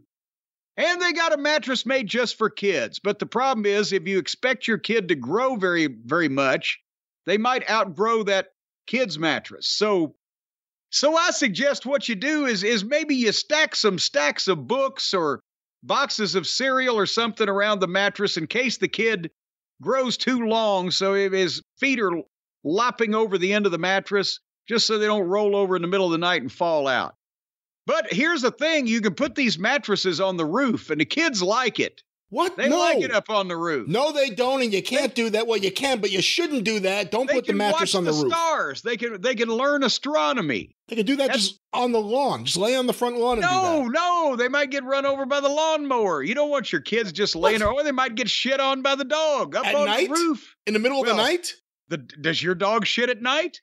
Does the lawnmower run in the middle of the night while I'm watching the stars? You know what? The guy that lived next door to me used to have headlights on his riding mower, and he would be out there at 10 o'clock at night Oh, when no. it was cool mowing the mowing the daggum yard. So don't put your kids on the Helix mattress in the yard where the dog will poop on them or the lawnmower will run over them. Put the mattress up on the roof, put the little rugrats up there, and they'll learn about the the constellations. And folks, again, put it in their room on their bed got- frame and let them sleep on it. you let your kids have a bed frame? That's an unnecessary expense. They don't appreciate it. Kids don't know from furniture. Cardboard is good enough for them. Anyway, folks, also the Helix mattress, they got models with memory foam layers to provide optimal pressure relief if you sleep on your side. And they've also got a special model if you sleep on your stomach, you can attach a breathing tube and it comes out the other side. And that way you can sleep on your stomach without suffocating. But be careful that nobody sticks that breathing tube up their ass, or elsewise it'll wake you up with a start. They don't offer that, unfortunately. There are also models with a more responsive foam to cradle your body for essential support. In stomach and back sleeping positions, you'll be cradled. You'll be jackknifed and schoolboyed. You'll be rolled up with an O'Connor roll up, all due to these incredible artificial intelligence mattresses that detect these things before you even know they're happening. And if your spine needs some extra TLC, every Helix mattress has a hybrid design combining individually wrapped steel coils in the base with premium foam layers on top. So you just take one of those steel coils and wrap it around your hand, and if a robber or a burglar or second story man comes in, pop them with those steel coils, put them back in the mattress, the referee will never see it. Folks, right now, the Helix mattresses that you got to sleep on, that you can't sleep on anything else, that I forbid you to sleep on anything else, that come with a 10 or 15 year warranty, depending on the model, and have an incredible 100 night risk free trial. They all come directly from helixsleep.com. H E L I X sleep.com. And right now, Helix is offering up to 20% off all mattress orders and two free pillows for our listeners only. Nobody else need apply. Listen to us, get a deal on a mattress. That's the way it works. Go to helixsleep.com slash JCE, up to 20% off all mattress orders and two free pillows. Their best offer yet. and they support military, first responders, teachers, and students, as well as the Merchant Marine and the Salvation Army. HelixSleep.com. Helix Sleep. All right. Well, let's 12, wake up. 000 12,000 five star reviews. Let's wake up and get some wrestling questions here on the show. But check out Helix Sleep. We certainly endorse them and like them here in Last Manor. Jim, a lot of listeners have sent in questions about some rumors going around about AEW's potential new two hour Saturday show on TNT. People are thinking that the name will be AEW Collision because AEW filed a trademark for that name. well, what- no, they, they, they filed a trademark for Collision, didn't they? Didn't they leave out the I? Oh, you did tell me about that. I believe so, but I'm certain they probably have repaired that application by now. What are your thoughts on a potential AEW two hour show on Saturday? And to add a little more into this, there are other rumors going around. Again, we don't know how true these are or aren't.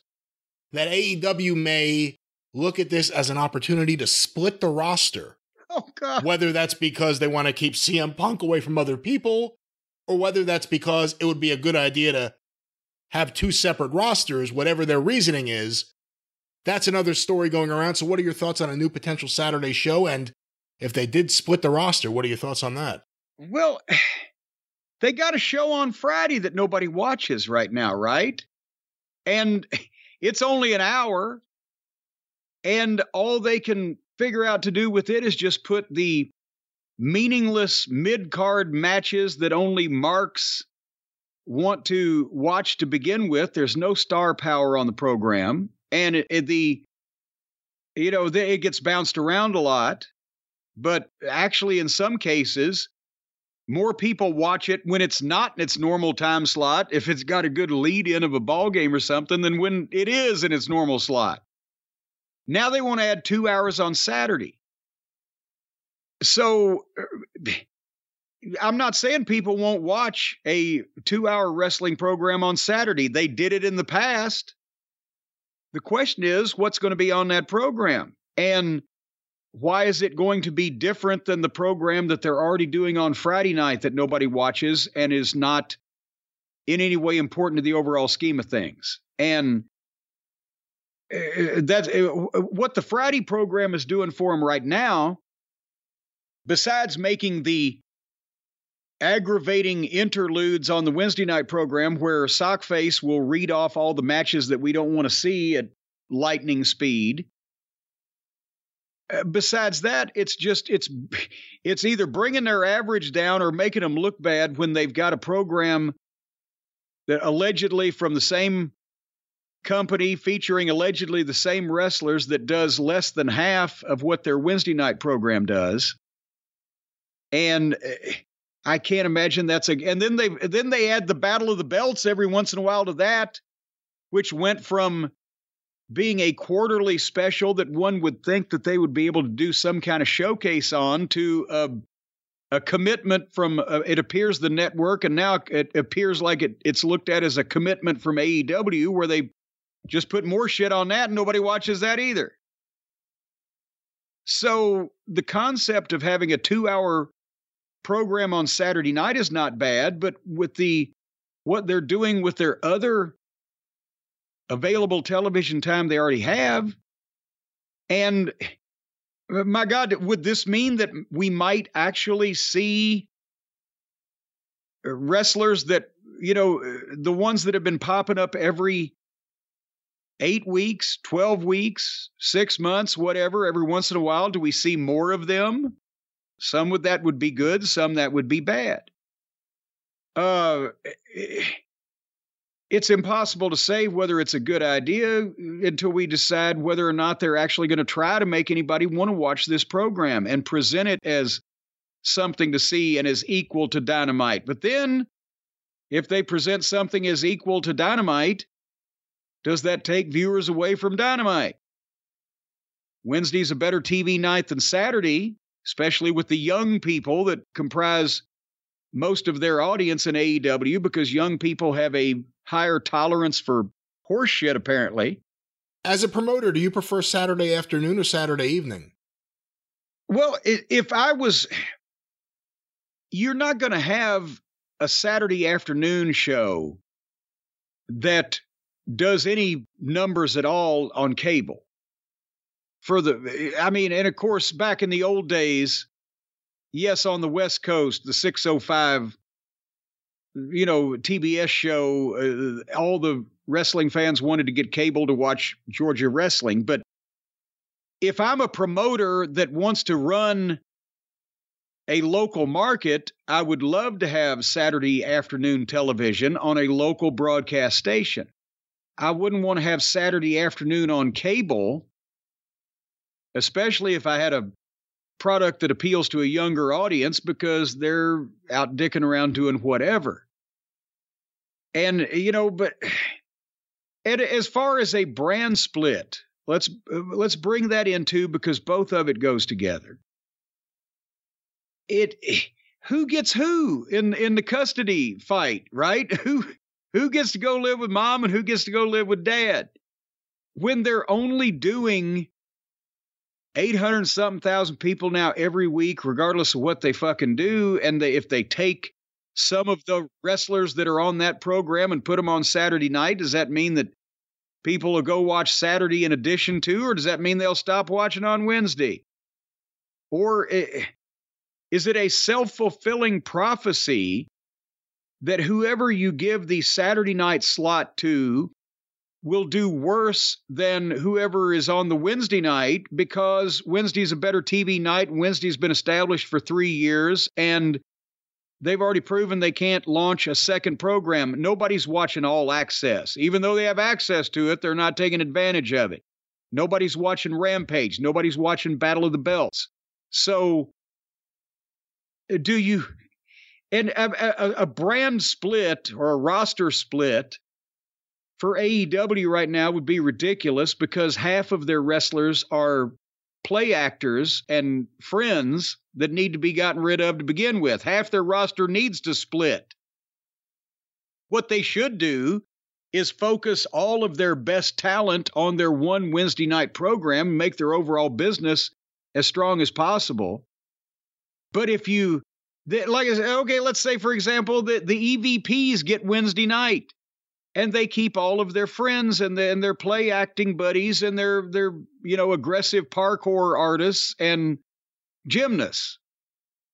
But they've got the recognized, established slot, so they got the lead out of the gate.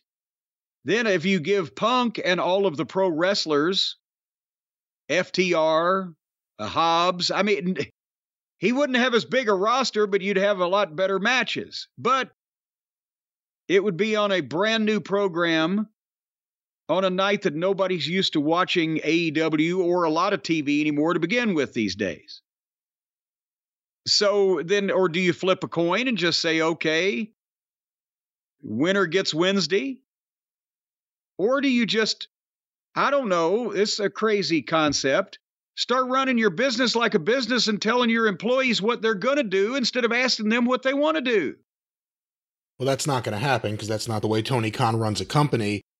Whether or not they do a brand split for the new Saturday show, going into a new show, another show, like you pointed out, it's not just all access and Rampage, there's also the YouTube stuff and Ring of Honor. So it's another two hour show Tony's going to be in charge of beyond any of the issues with booking and anything else with that, do you do anything to mix it up? Do you have a completely different announce team than you would get on Wednesday or Friday? What do you do that would make Saturday different? And one of the rumors going around, and let me give him credit because I just saw this report Andrew Zarian of the Mat Men podcast, I guess, has indicated that Collision may debut June 17th in Chicago. Well, right there, that indicates that uh, they may have some plans since the last time they debuted a new wrestling program, Rampage, it drew the highest rating not only in the history of the program, but one of the highest ratings counting all the Dynamite episodes because that was the debut of CM Punk.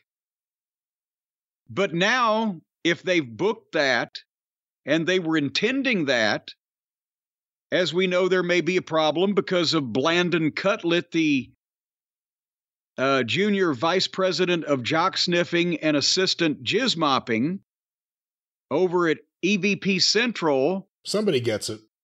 Has has pissed off and pissed in the the pot, the coffee pot that uh, they were having the meeting over, specifically for that reason. I would assume, if we are to believe that uh, you know that the reports are true, which we think they are, that Tony and Punk have been having talks. We're supposed to sit down work something out. Something had been worked out, whatever. They're moving forward with the Chicago date. And then suddenly, you know, some dipshit writes on some website a hit piece on Punk, and the EVP's ball holder retweets it specifically so that it'll piss him off and screw up the whatever arrangement may have been made between him and Tony. And Tony, of course, is gutless and won't do anything about it. So that makes sense. But the question becomes now are they going to come to Chicago and have an attraction? Or are they going to come to Chicago and have a lawsuit because he's fed up with fucking working with children again before he even comes back?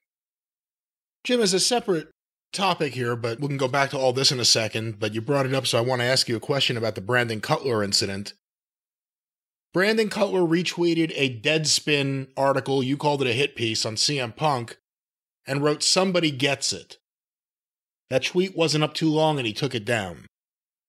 After everything that's happened, from the very beginning of CM Punk getting there, and some of the issues, of course, involving Colt Cabana, who, in the general scheme of things, means nothing to professional wrestling in 2023, let alone to AEW's business in 2023. Here you have Brandon Cutler doing this. Like we've said and joked about, but it's true, he's only there because he's the Young Bucks bitch. And now this guy is going out there and tweeting something like this wasn't this the perfect opportunity for Tony Khan to show people that the games are over? If Tony Khan had fired him for that, because we know it's in violation of the AEW talent playbook, if Tony Khan had said, you know what, you right now have made this situation worse. I'm sorry, we can't have you here. Would that have helped the situation? Because it would have indicated that Tony's going to finally not be so hands off? Or would it have hurt the situation? Well, I mean, anything that you do to chastise or penalize or slap on the wrist or punish for their actions, you know, Maddie and Nikki and Kenny, it's going to make the situation worse on their part because they believe that, you know, they're in fantasy land and think that not only are they big stars and important EVPs, but that they're the big shit in that company and that they do no wrong it, it, obviously, Brandon Cutler should be fired on general principle. He should, never should have been hired in the first place. If they could figure out what he does, maybe they could ask him to stop doing it, but nobody really even knows that. But the bigger thing is, he wouldn't have done that had he not been instructed to by his, you know, executives, his bosses. He doesn't work for Tony Khan, he works for his grade school friends, Maddie and Nikki and they couldn't do it, but he could do it. And then they could say, well, well, we'll make him take it down later. But he got the point across. And Tony allows this to go on. And if you read the, the article, I've known neighbors having a property line dispute that spoke nicer to each other than this alleged author uh, who has nothing to do with the company and so therefore shouldn't really have any inside information because he's not anybody in wrestling. He's just some mark that writes on a site. If he's mad at Punk, maybe his girlfriend had a crush on Punk. I don't know what the personal issue is. Or maybe he's mad because he's got a crush on Maddie or Nikki, whoever wrote this thing. I don't know. There's some romance involved somewhere for a, a spurned lover to sound like this so that's uh, uh, yes, Cutler should be fired because he potentially threw another monkey wrench in Tony Khan's efforts to bring a big star in his company back to work and try, draw some money over the summer. But if Cutlet should be fired, then also Maddie or Nikki or both should be as well because they're obviously the ones that told him to do it. Because they th- they think, well, we'll we'll cover for you. We won't let you get too much heat with Tony. We just can't do it ourselves because it'd be too obvious. I've been saying it on the show for a while when we talk about all these things, not to excuse any of the things that were done wrong by Punk or the Bucks or Omega or anyone else. At the end of the day, in my eyes, this is all Tony Khan's fault. Tony Khan at the very beginning could have snuffed this out. Tony Khan, when the heat was building up behind the scenes and he was doing interviews talking about liking locker room animosity, could have snuffed this out. His handling of everything after All Out, he could have snuffed this out. It's still going on today. I've given my two cents on this several times. What are your thoughts on the idea this is all Tony Khan's fault?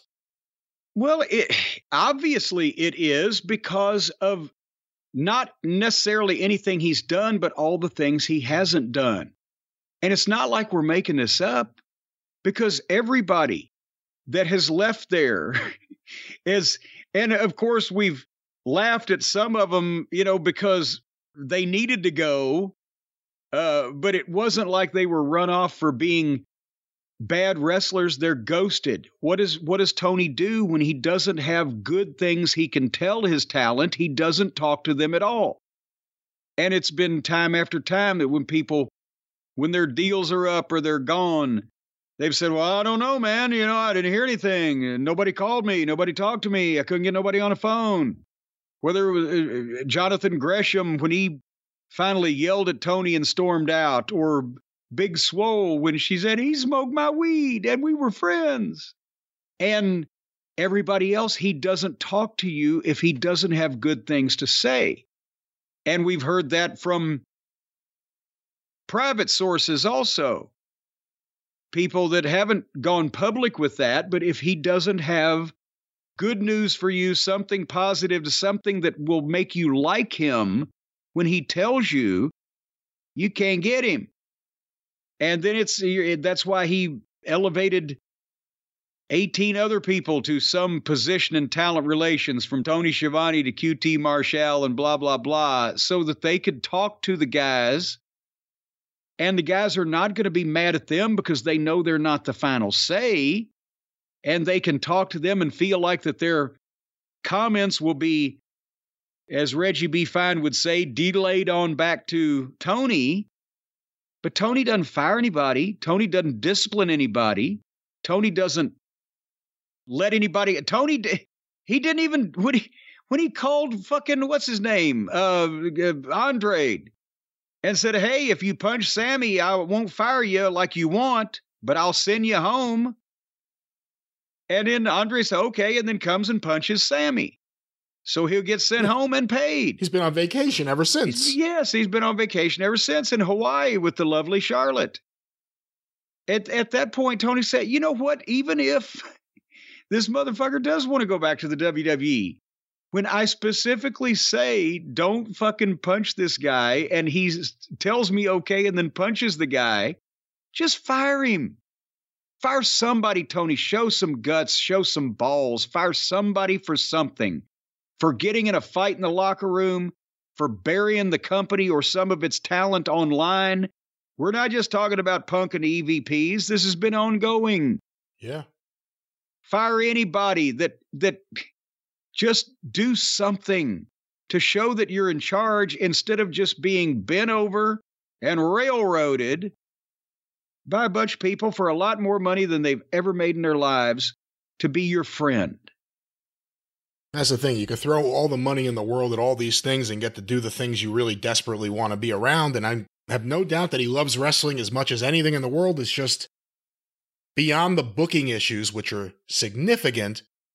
As a promoter and a boss, he can hang his hat on the successes they've had with live gates and pay per views, but as far as management, people management, talent management, as far as snuffing out any of the problems in the back, he's been atrocious, maybe as bad as anyone we've ever seen. And the only thing that's the saving grace is he does have all that money to throw around so things don't get completely out of control. And you know, I'd, I'd like to think that it wouldn't have been this bad, Uh, say 20 years ago or 30 years ago, because he would have had talent that was experienced and talent that had been in the wrestling business and talent that understood what to do. And so did, so did Herb Abrams. well, but no, but he didn't have them. He had them making a shot. They none of the guys believed. Maybe some of the underneath guys, but none of the stars believed that that shit was going to last as soon as they met Herb Abrams. They took his money per show. He didn't have guys on guaranteed contracts for tens of thousands of dollars a week, et cetera, et cetera. 30 years ago, he could have found, Tony Khan could have, a core of guys that could have put a pretty decent fucking show together, despite Tony and his inexperience. But now these guys have never had the experience or the opportunity to do anything, or the knowledge, or the willingness to accept advice or criticism or suggestions or even instructions or any interference in what they think they're doing just perfectly.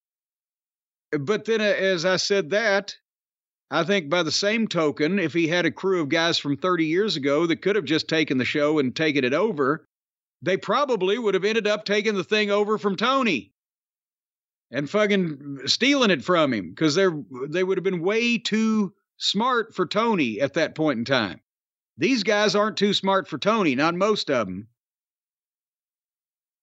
So it's a mess. You know, looking back to a situation you recently brought up on the show, the famous incident where Bill Watts, not incident, but when Bill Watts was hired by Vince McMahon in 95 and he came in there and Bill Watts always told the story that Vince McMahon pulled over the limo after Raw and said, Give me a hug. That's the best or the most well run TV taping I've ever seen. Not too long after that, the famous Titan Sports only has room for one Titan, and he's out. He couldn't do the things he really wanted to do, like make Bret the champion instead of Shawn. When it comes to Tony and all the problems we're talking about, Tony needs someone, because it's never going to be him, to be able to be not the bad cop, but just the cop. It's not about good cop, bad cop. It's just you need a cop. You need someone to run things there. Do you think it's going to be a similar problem? If Tony ever gets to the point where he hires someone or anoints someone who's already there to be the person to really run things smoothly in the back, that he'll always get in the way, that it, it'll be an impossible task. Plus, if you're disciplined by someone and you have a relationship with Tony, all you got to do is text him when he's on the plane and you're good. It's and I don't know who it would be. I mean, at one point I would have said all things being equal, well boy, they they got William Regal. He ought to be that guy. But well, you know, besides the fact that Regal had you know, favorite teachers' pets on the roster, he also then saw that it was a clusterfuck and and you know boomeranged out of there. Um, I, I I don't know who it would be. I don't know who you can trust anymore, really, or who would be motivated to take the job and put up with the job and go through all of the horse shit the job would entail dealing with these children. And as well, to your statement, I mean, I'm not saying people would be impolite to him or rude to him or mean to to Tony, but if you put anybody who had any level of experience at a high level in the wrestling business for even 10 or 20 years, not even a long career, just 20 years of, or 10 years of experience. And they had done things fairly successfully or whatever. And then as long as Tony said, okay, you're, this is your job, do it, that'd be fine. But if Tony came in I don't know which would be more aggravating. Tony trying to tell somebody that actually knew anything about the wrestling business what to fucking do, or having somebody knowing anything about the wrestling business having to sit there and listen to Tony nattering all of his fucking mark ideas. Because I'll tell you, that was the worst part of talking to him on the phone, was listening to the ideas. So I don't know who it would be, and I don't know who could put up with being in that position.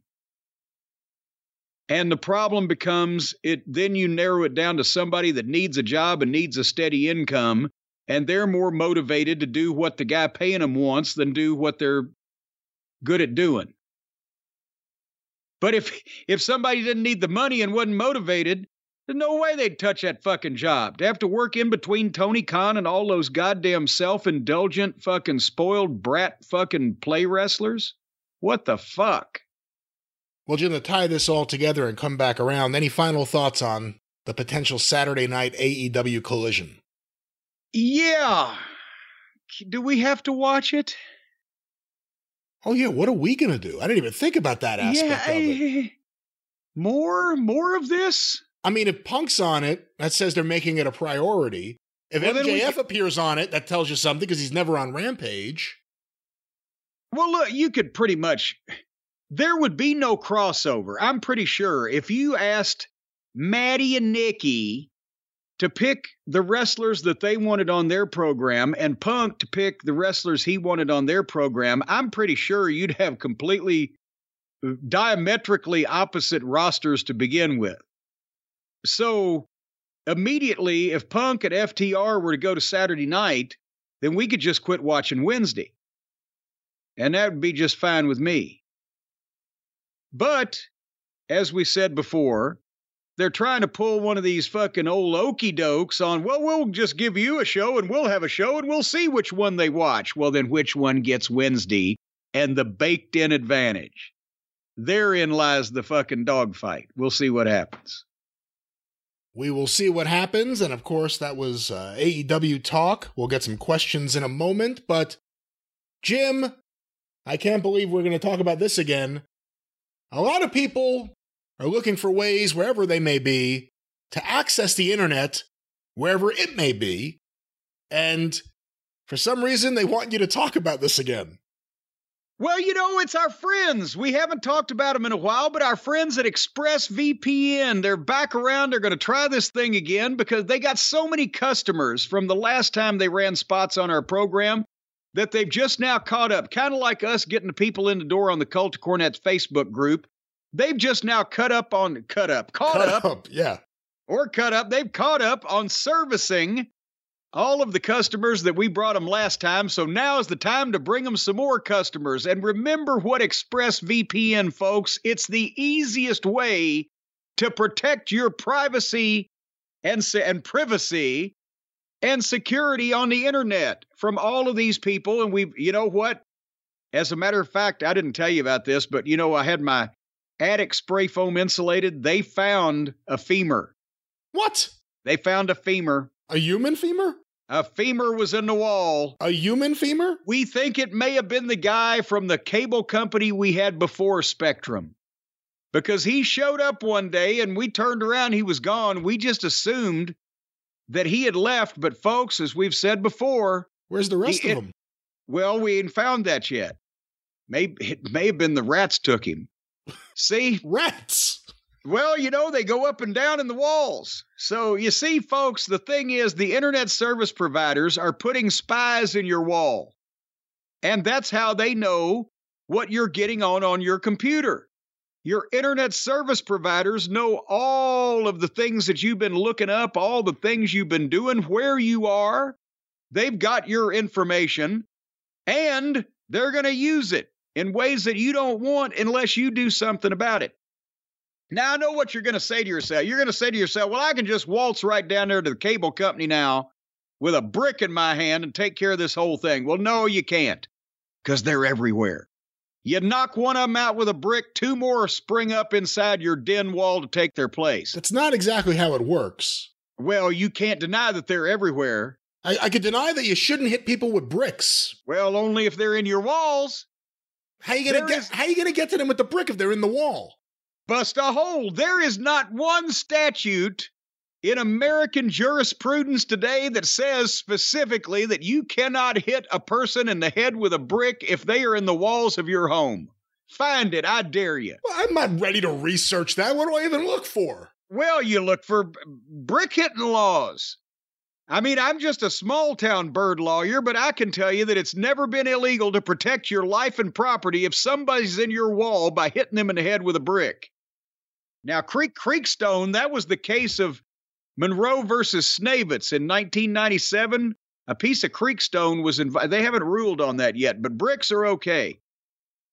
But with ExpressVPN, then you don't have to worry about a brick because they're your they're your brick. They hit people in the head for you because they will mask your connection so it's secure, cannot be nabbed and robbed and stolen. Your data will be encrypted. They'll put it in concrete. It's like one of those old mafia movies. They'll put your data in concrete overshoes and they'll throw it off the Brooklyn Bridge and it'll be sleeping with the fishes where nobody can get to it. Encrypted in concrete. And did you know this, Brian? You can spoof your location with ExpressVPN. I don't even know what that means. Well, uh, you don't know what spoof your location means. That means that you can make fun of your hometown. I would never make fun of Last Manor, ever. Well, you know, that's not your hometown. That's your home place. Like Aunt Lola would say, the old home place. No, you always want to make fun of your hometown. And ExpressVPN will let you spoof your location every time it, you tell it where you are. It will give you a, a free joke about your particular town, whether it be Cleveland, Oshkosh, that can't be how that works. That cannot be how it says works. right here you can spoof your location so you can have access to content available outside your region. I guess that means you can spoof your you could pretend that uh, I don't understand any of it, but I looked up brick hitting laws. Someone posted something a man threatened to smash my head in with a brick. I was about 20 feet from him, and I pulled my shirt up to inform him I am carrying and I will use it if he acts on his words. Is this illegal in Pennsylvania? And the questions have come in. Did he actually have a brick in his hand, or was it just words? Let me go down a little further. If you believe you were in imminent danger of being killed, I guess this is more about the guns than the bricks. This is a yeah, it's more about the gun than the brick because well, the thing is, you never throw rocks at a man carrying a machine gun, but in this case, he should have thrown the brick quicker before the guy while he was busy pulling his shirt up and his hands were full, he could have beamed him in the in the head with the brick and then taken the gun and then shot the guy. Because this is America. You ought to have an equal right to shoot people, whether or not they are carrying bricks. What? But nevertheless, what? Back to Express. I don't even understand what you just said. well, it's not my fault. I said it clearly. It's explicitly your fault. ExpressVPN is blazing fast. You know, a lot of these VPNs, Brian, they slow your connection down to the point where it's not even worth it to connect the connection. Oh, no.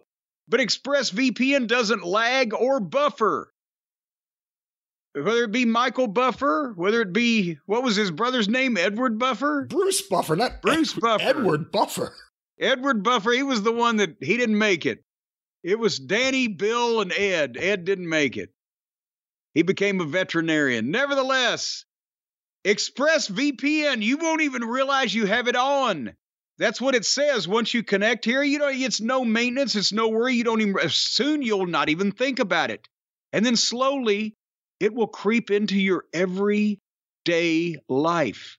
You won't know it's on, but it will take over everything. No, that's and not then how it one works. day, no, you'll suddenly realize that ExpressVPN has gained its own intelligence.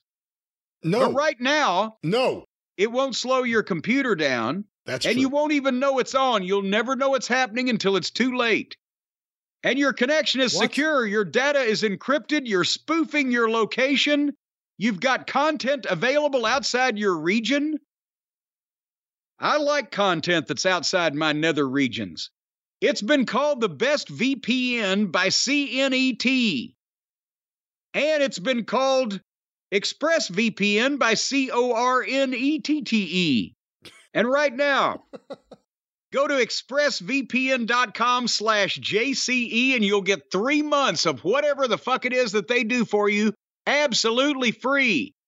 expressvpn.com slash JCE, three months extra of ExpressVPN with the spoofing and the encrypting and the lagging and buffering. Or no, the no lagging and no buffering. Well, I ought to get this because right now I'm lagging and buffering. If I'm lagging and Bufferin right now and I get the ExpressVPN, will I quit lagging and buffering? Uh, I, I don't know. I don't. And what about? And let me ask you this: What is better, Excedrin or buffering? For a headache? Yeah, because the Bufferin's giving me a headache, but the Excedrin takes it away. I would go with the Excedrin. Bufferin used to be the best. What happened? Started giving me a headache.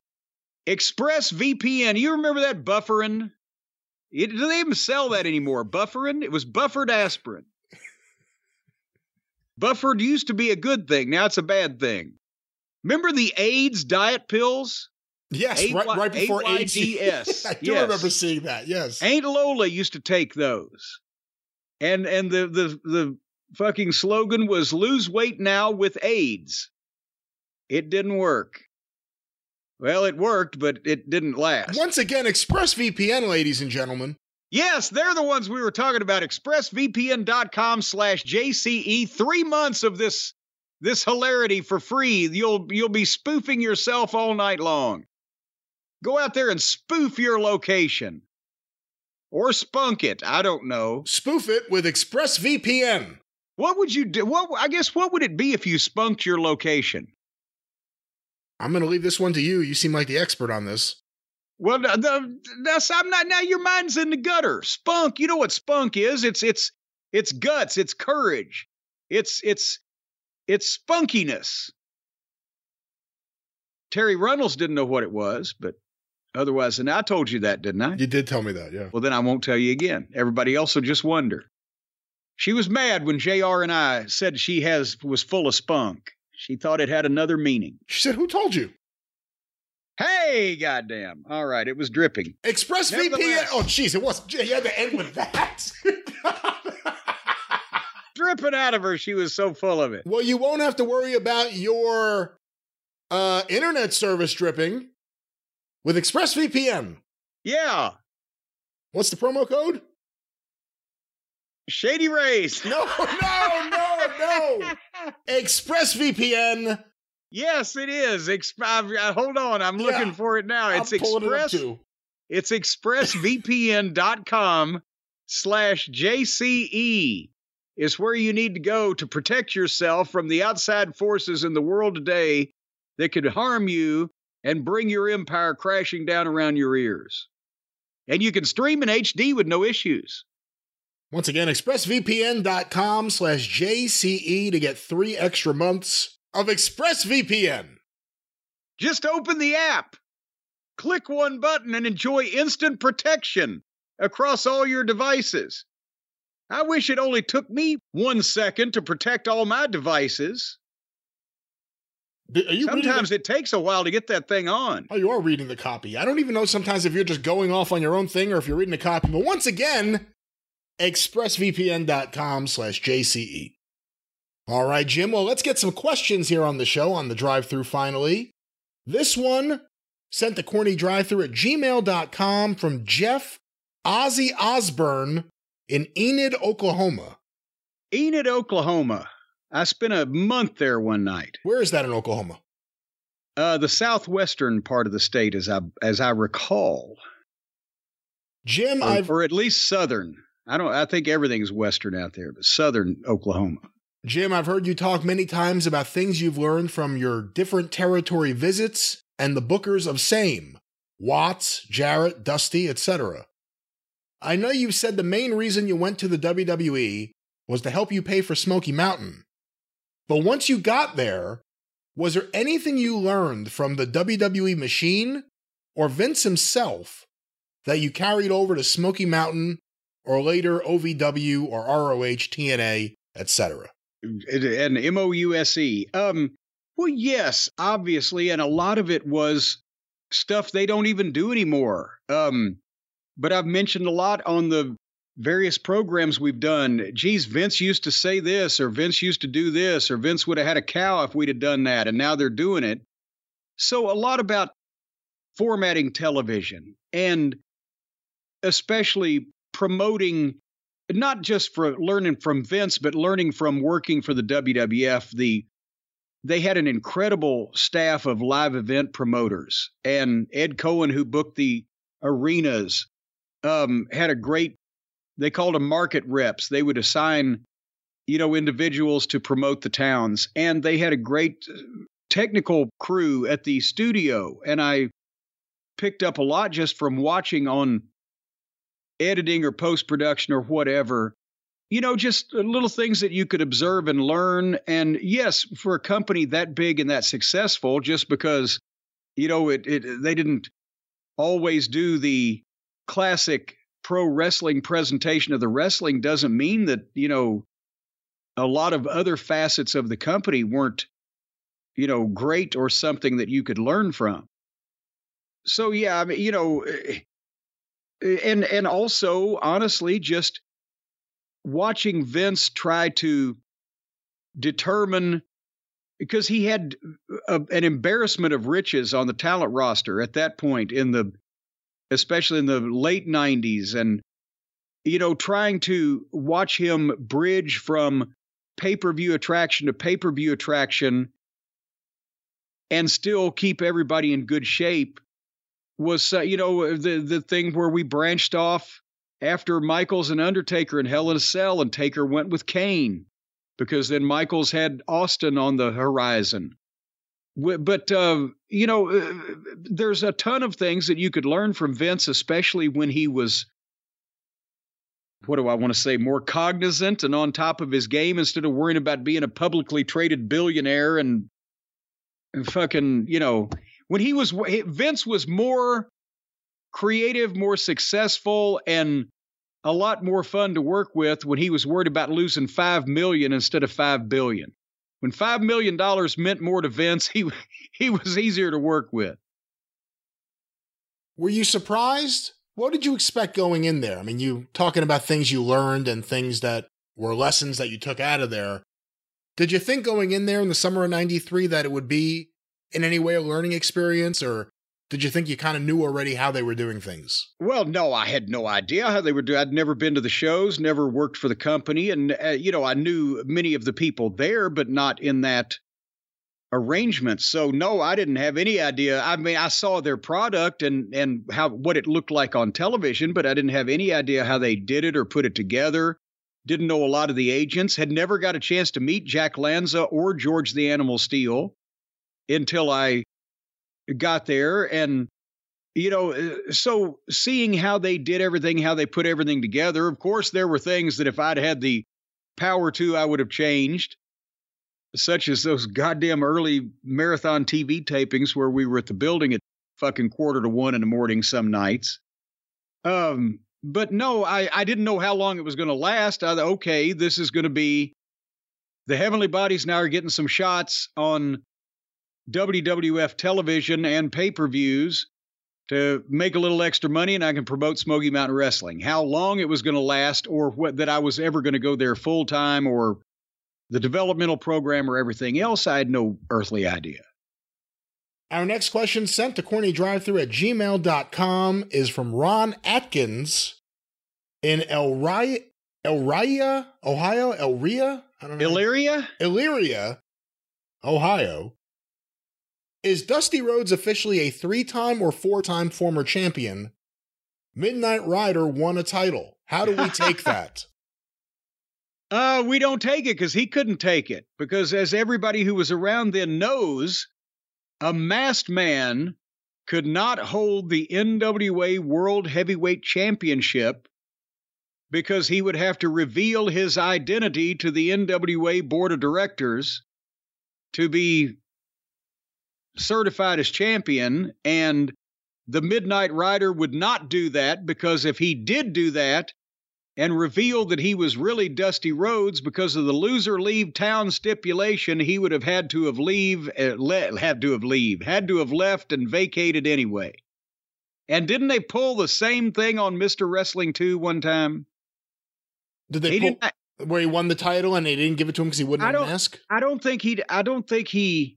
I don't think they actually put him over where he won it, but there was some kind of deal where uh, that he refused the opportunity or whatever because he would have had to have unmasked or something. It was a way to, it, it, Dusty used it to actually win the title so the people would think he got screwed because he was in a position between a rock and a hard place. He wanted the world title, but he couldn't admit he was the Midnight Rider, or elsewise he would have had to have left Florida, and that just wasn't going to happen.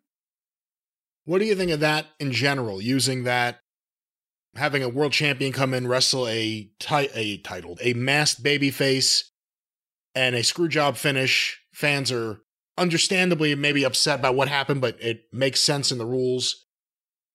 What do you think about doing that in general? You, you have a problem with that, or you think it's an okay booking philosophy? Well, it was it was one of those things. It was controversial, but most of the regular fans bought it. It was the 80s, uh, mid 80s and late 80s, the vocal small group of smart fans that were on Dusty's ass uh, a lot were very vocal, but they were so few of them that it didn't really have any, you know, any impact on the you know regular fan base and the overall business. But uh, Dusty would he would try to come up with different ways that he could be screwed out of things or that he would almost be to the top of the mountain, almost get the prize, and then be knocked back down.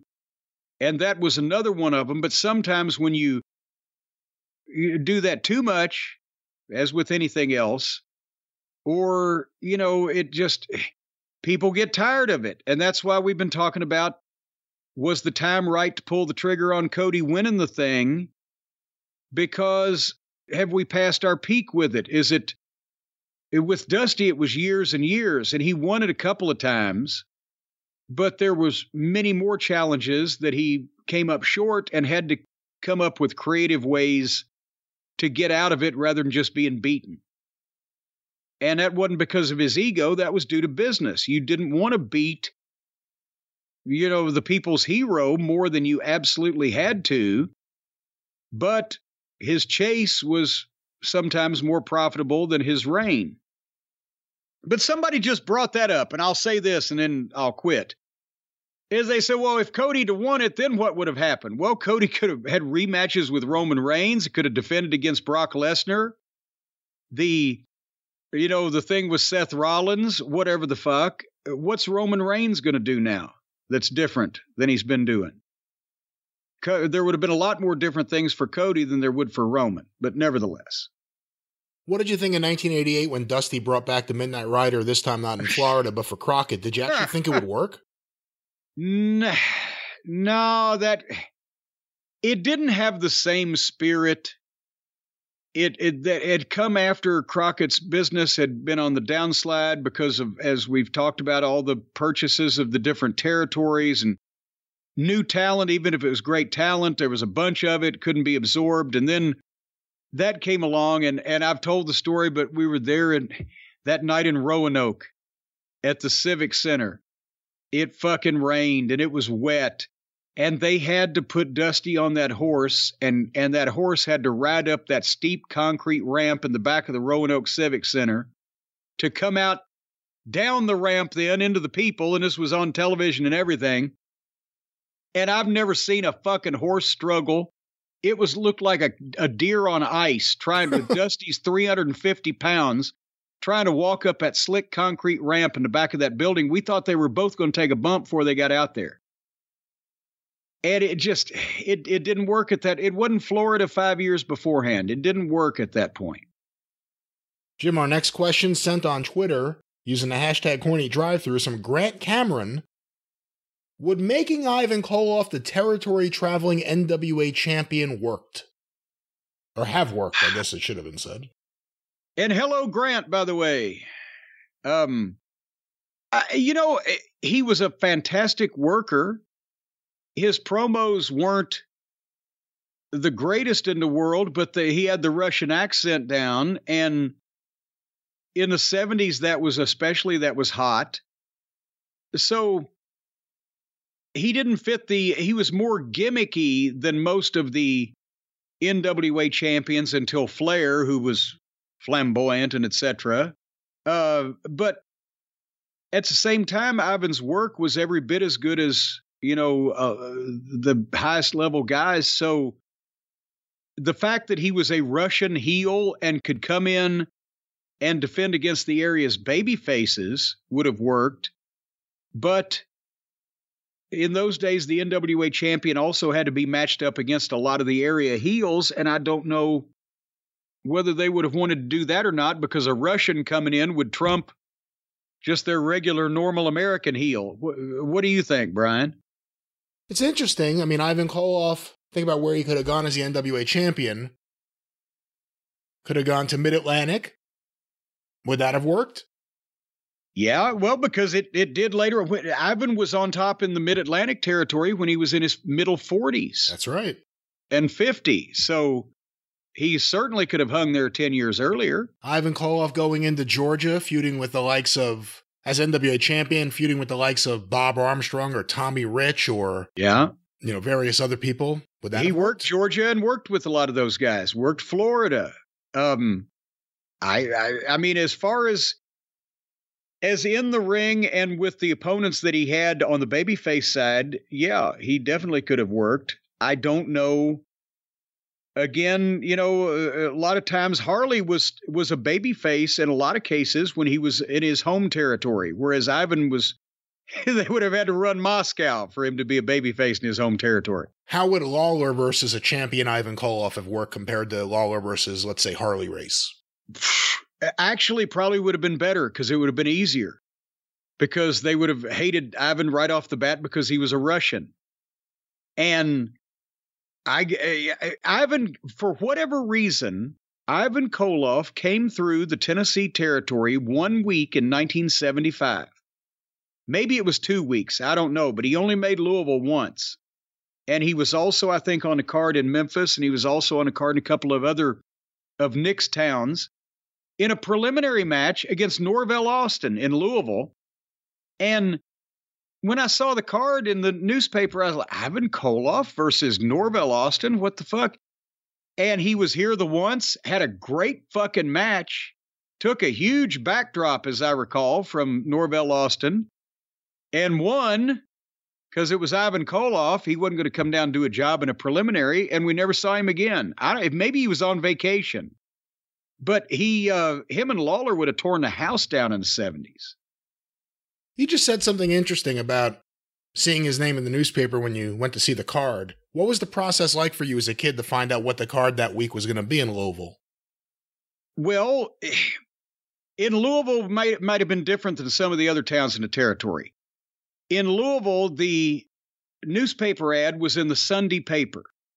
In the early years, they put it in the Sunday paper and also in Monday and Tuesday, and the matches were Tuesday night. But then later on, I think they wanted to save money. But the card was in the Sunday paper for if you missed the TV show on Saturday. And then sometimes when TV got bumped to Sunday, you may have been able to eh, read the paper and see what the card was before you watched the TV show, but it was for the following Tuesday. That was the promotion your television show that aired on Saturday gave the card and had promos for the matches, and the TV or the uh, newspaper on Sunday listed the card in the ad in the sports section. And unless they had Bockwinkel coming in in 82 or something really big going on and they'd buy a few TV commercials on Channel 3, that was the extent of the advertising and sometimes radio but not a lot of times it'd just be the wacky DJs talking about that they were the ring announcers. That was the promotion for the card every Tuesday night. The tickets went on sale Monday morning at the Louisville Gardens box office, and they were on sale Monday from 9 to 5 and Tuesday from 9 o'clock until match time. There was no Ticketmaster, there were no uh, satellite ticket outlets. You either got them at the box office at the gardens or you walked up that night. And that's the thing is in the territory days your advance on a regular house show a regular town that you ran every week or every two weeks every month whatever regular schedule your advance would be 25 to 30 percent of your total house. In other words if you did 10 grand your advance was 3 grand. You would triple or quadruple whatever you had at five o'clock on day of the show for an advance sale, you would your house would end up being three to four times that. On spot shows at local high schools or wherever the fuck, it was eight to ten times. Whatever your advance was, your house would be eight to ten times that. Now, and I found this out in Ring of Honor, 10 or 15 years ago, the advance of a wrestling show now these days is like 90% of the fucking house.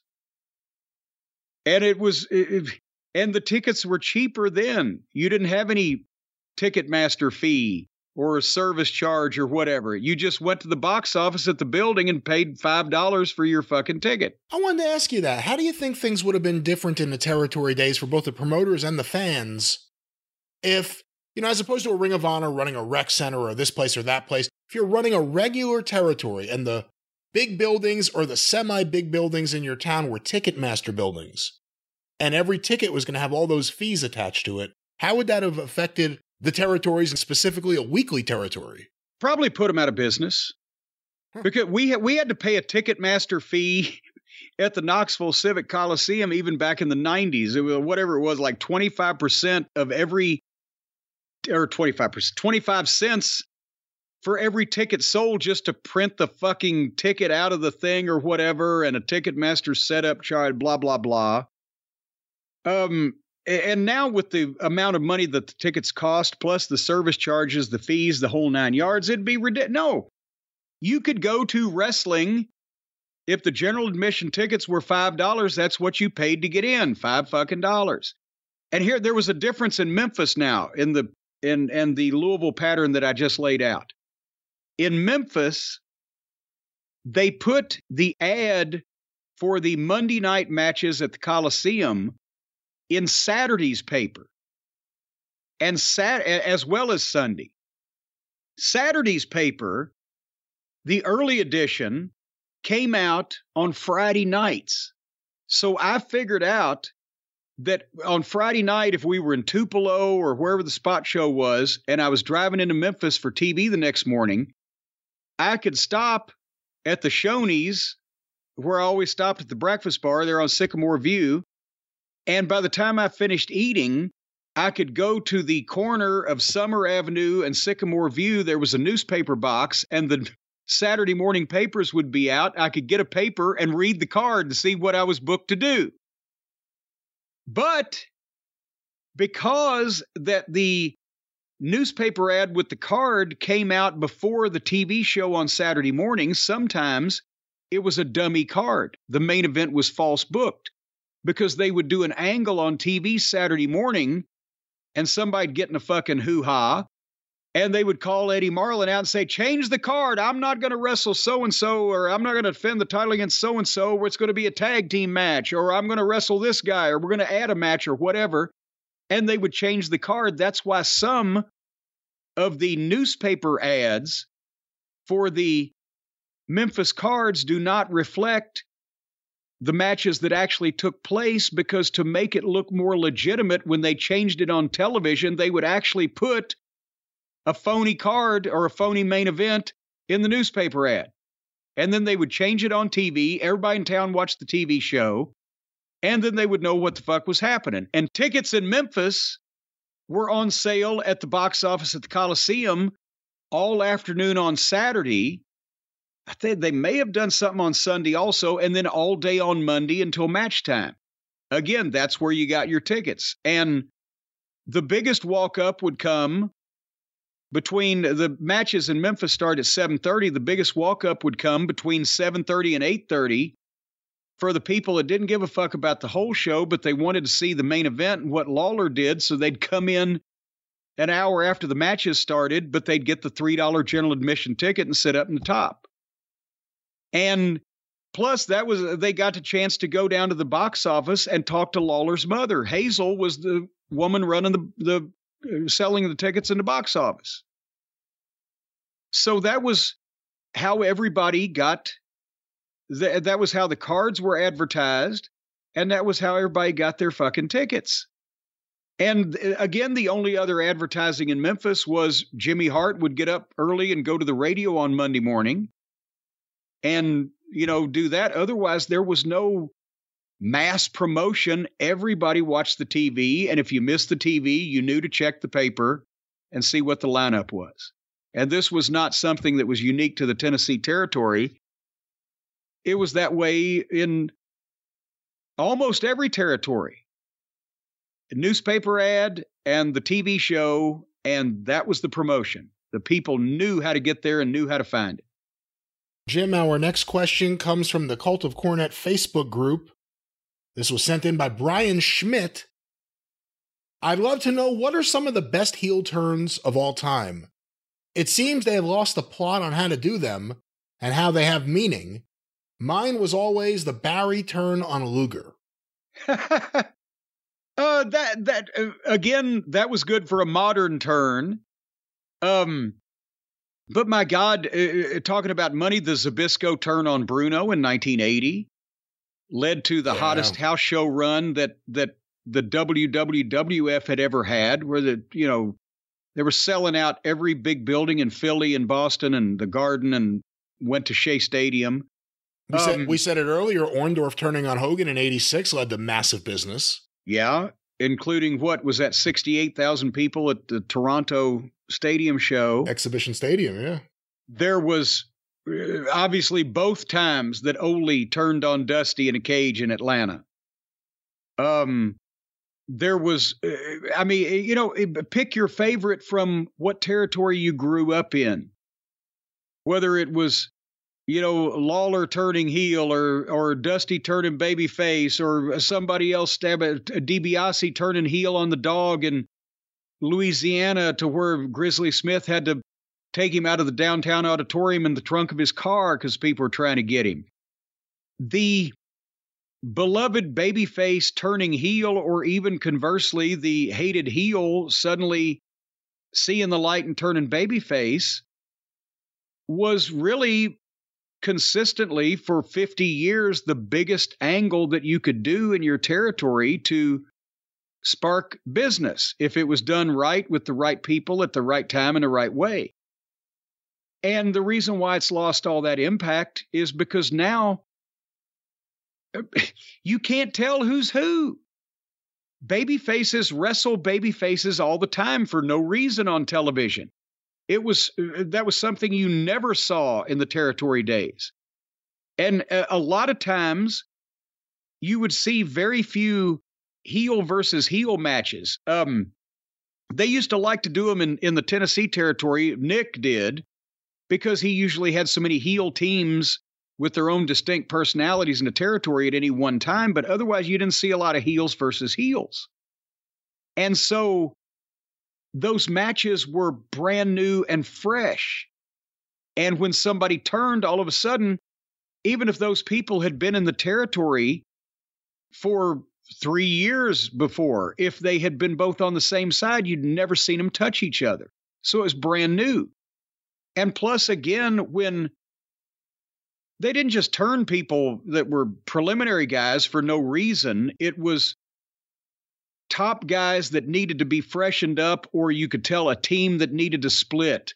Patterson and Stevens in San Francisco, or just something to to spur business to a new level and it gave everybody a fresh coat of paint. Now you can't there's no way to betray someone or commit an act of treachery that's unbefitting your, you know, what the people thought of you because we see it all the time on TV with these fucking baby face. Why are these guys considered baby faces? They're trying to end this fucking guy's career.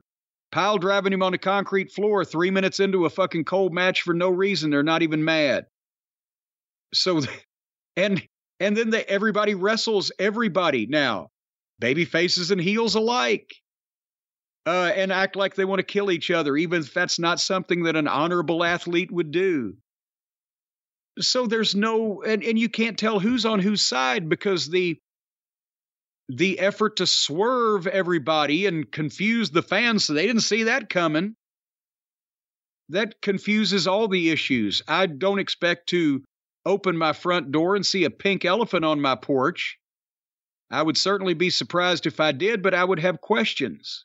But they'd never answer the questions. So you can't really have a shocking betrayal anymore when it's obvious that nobody's really on anybody's side and nobody's friends on camera. They're just friends behind the scenes that try to get each other jobs. Make any sense? Jim, our next question also comes from the Cult of Cornette Facebook group. This one was sent by Matt K. Barry Windham, better as a babyface or heel? Oh, um, well, uh, honestly, babyface because he was in 1987. He was a babyface, and I think that's the best he ever was. Against Flair in those matches for the title, whether it be the Battle of the Belts or the Crockett Cup in Baltimore. Barry was a really good heel and a better promo as a heel than a babyface because he he felt more comfortable speaking that way. But God, just the way he could sell for a guy that size, still, you know, fly through the air with that grace and take the bumps that he did while he was six foot six or whatever. I I just loved his work as a babyface. He was classic. What'd you think when they turned him heel in '88? Did you think it was the right move? Were you surprised that they would take someone who well, seemed to be a classic babyface even at that time and turn him? Well, I wasn't surprised, and and I mean he did a good job as a heel too, and as a member of the Horsemen. That was, you know, I'm not saying he was not good as a heel. I'm saying I just thought he was so so incredible as a babyface. I loved to watch him sell and make the comebacks and the the whole nine yards.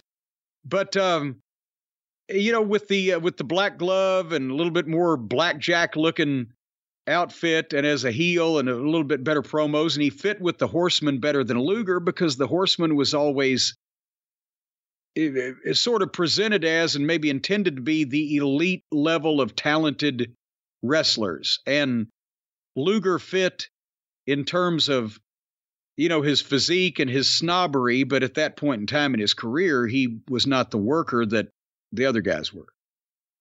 Jim, our next question from the Cult of Cornette Facebook group was sent in by Jared Reitman.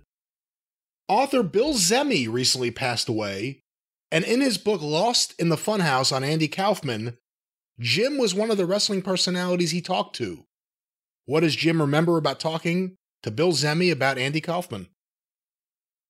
Not a goddamn thing that you just said that. That's the first time that I remembered it. I have the book.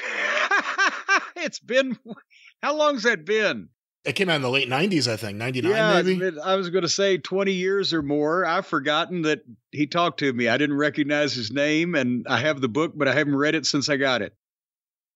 All right. Well, Jim, this question. Great answer for that one. That was horrible. This question was sent to CornyDriveThru at gmail.com from John what would be your top five entrance themes in wrestling history? Oh my god. Um and you can't put yourself on the list. Well, no, and I mean I mean, I don't know what the names of all the stuff that Jim Johnston composed for guys. I don't know the technical names of them. I mean, Austin's music is classic. That's almost unforgettable. Um, back when in the territory days when we were using you know real music and or stuff that the guys did themselves i mean nobody remembers this but one of the best entrance songs was adrian street imagine what i can do to you his own record that he would sing it was it was it wasn't necessarily going to sell a million copies but as far as fitting his entrance it was great and Jimmy Valiant when he did Son of a Gypsy in Memphis. That was fucking classic and it was him and it fit. Um you know that with the the fabulous ones with everybody wants you when they first started doing that just because it was the first they went through a lot of songs they used whatever was you know hot or as Adrian would say whatever was top of the pops for a couple of years there rotating but the first you know, everybody wants you, Billy Squier the, the did the video to. That was fucking great because it was the first MTV tag team. The Freebirds, obviously, that was iconic. But I mean, there's been a lot of there's been a lot of times where guys' music, especially when it was a popular song that we could just use back in those days, but fit them so well you can't imagine them you know, do anything else. And then, and you can see that when you go back at some of the dubbed over WWE network stuff and they put the generic music in and you go, oh, bleh. Um, should Jim Johnston still have a job in wrestling? Should he still be doing something in wrestling, producing theme songs? Well, I, I don't have anything against Jim Johnston. I think he's taken on somewhat of an iconic position. Uh, it, it's he's not Lennon and McCartney. Uh, having said that, he did a much better job of composing music than I could. I don't know. It, it is you know he's probably as good at it as anybody else, but I, I I'm trying to think of a strong reason why Jim Johnston has been wronged by the wrestling industry because he is not in it anymore. But, but at the same time, I can't knock anything that he did do. I just think some people are just fired up over, oh my God, the way they treated Jim Johnston. All right, Jim, our next question sent to cornydrivethru at gmail.com. Did you give your top five entrance musics there? Did we? Well, no, five? that's what's, I, I mean, if I had a list in front of me of everybody who ever came out with music, and then I would, I loved uh, in OVW, I loved the MNM, Matthews, Nitro, and Melina entrance. Yeah. When they used, what was it, Saliva Superstar? But they fucking made it. They did all the other shit along with it. Um, Who's your favorite current? Uh, uh that's not even a way to phrase it. What are what is your favorite current entrance music, or more than one? Jesus, it all it, it, everybody's entrance music at some point goes oh oh oh. So it's I mean Cody's is catchy, but it's oh there's a oh and everything. You know, again, there's nothing. There's nothing completely different than everybody else's, like the Undertaker's was. And uh, I'll tell you, if somebody, if Tony Khan likes to goddamn pay for commercial music and put it on his program instead of Jefferson Airplane for dipshit, you know the greatest entrance music for a monster heel in the history of music is Hell's Bells by ACDC. Just the fucking bell and the vibe and the building. You put some spotlights, you got a monster coming out. That's some fucking good shit. I used that for Bull Buchanan, by the way. Going through something, I want to get your thoughts on this. A report that came out earlier today. I have an article here from CNBC by Ian Thomas. What about Farber? WWE taps Fanatics to sell merchandise at live events like WrestleMania and SummerSlam. WWE will have Fanatics operate its global live events merchandise business selling shirts and other collectibles to fans at events like WrestleMania, the Royal Rumble, and SummerSlam. Fanatics, which is partnered with more than 900 sports properties globally, also operates WWE's e commerce platform. The deal comes ahead of WWE's expected merger with UFC that will form a new publicly traded company controlled by Endeavor Group. So let me get your first thoughts on this. Fanatics, major company, purchase Topps baseball cards or Topps well now here's the thing. They've got fanatics in charge of selling their merchandise. Have they done psychological evaluations on these people? Have they had them individually checked out? If they describe them already as fanatics then fuck they could be dangerous they could be, they could be extremists as well as fanatics what are your thoughts on WWE now using fanatics who have been running their e commerce business to take over live event merchandise sales? Well, I thought somebody in that company had been fanatical up until now. Um, I don't know anything about this company, obviously, but. But the big story sounds... is actually just WWE not controlling their own live event merchandise for the well, first yeah, time ever. But the thing is, well, it's they've passed the point where they're doing any you know, shade tree bookkeeping anyway. They might as well have somebody in charge of it. But no, it, it's not like Tony Khan announces AEW and, oh, guess who's going to be in charge of our merchandise? Matt's wife. This is a major company that does major business with major, as you just said, touring companies and etc. Um, if they've already been doing their online platform, which is, as we all know, almost as successful as JimCornette.com, um, it it makes sense, and they're gonna they're gonna sell a shitload of this stuff, and you know, eh, I don't know whether it's going to benefit the boys because uh, probably at this point their royalty rates are so low anyway. If they sell a shirt, maybe every time they sell a guy's shirt, he gets a fucking, you know, trading stamp or something. But they're going to sell a shitload of this stuff. It's it, everything is getting bigger and more organized. It's like they've got the ticket master of merchandise sales now handling their merchandise. It's going to cost all of us, well, not us because we won't buy the shit, but it's going to cost the consumer more.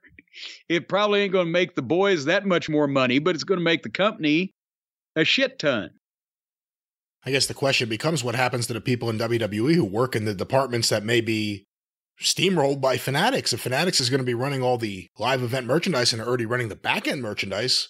Well, any- but but hold on now. I I don't know that the WWE's in a position where they're they're flying in their own people to hawk the merchandise. They probably have, as they used to, one or two people in charge of okay, here's what we've got, and they get with the the staff at the building that mans the concession stands, mans the merchandise stands, and here's here's what we've got, here's the manifest, here's how much we charge for it.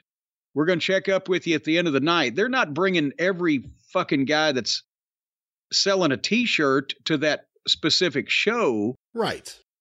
So it's not going to be that there's going to be mass wholesale layoffs or firings over this, I wouldn't think, but oh, maybe I, I, expect lots of mass layoffs and firings with this, and specifically go into going into the merger. I think that's the plan. Well, yeah, but I'm not. I'm saying I think that everybody who is selling merchandise right now at these buildings is probably safe because they're the local fucking schmucks anyway. Fanatics will come in and take over that. Here's the press release. Fanatics today announced an expansion of their existing comprehensive long term sports and entertainment partnership with WWE. Wait a minute, say that again. Their comprehensive, long lasting, an expansion of their gourmet, ex- an expansion of their existing comprehensive long term sports and entertainment partnership restaurant quality, which will now see Fanatics assume operations of WWE's global event merchandise business. The deal will kick off on May 1st before WWE's Backlash. Under the expanded partnership, Fanatics Commerce, the company's e commerce, licensed merchandise, and physical retail operations division, will manage the on site event retail experience for WWE's annual calendar of 300. What was that?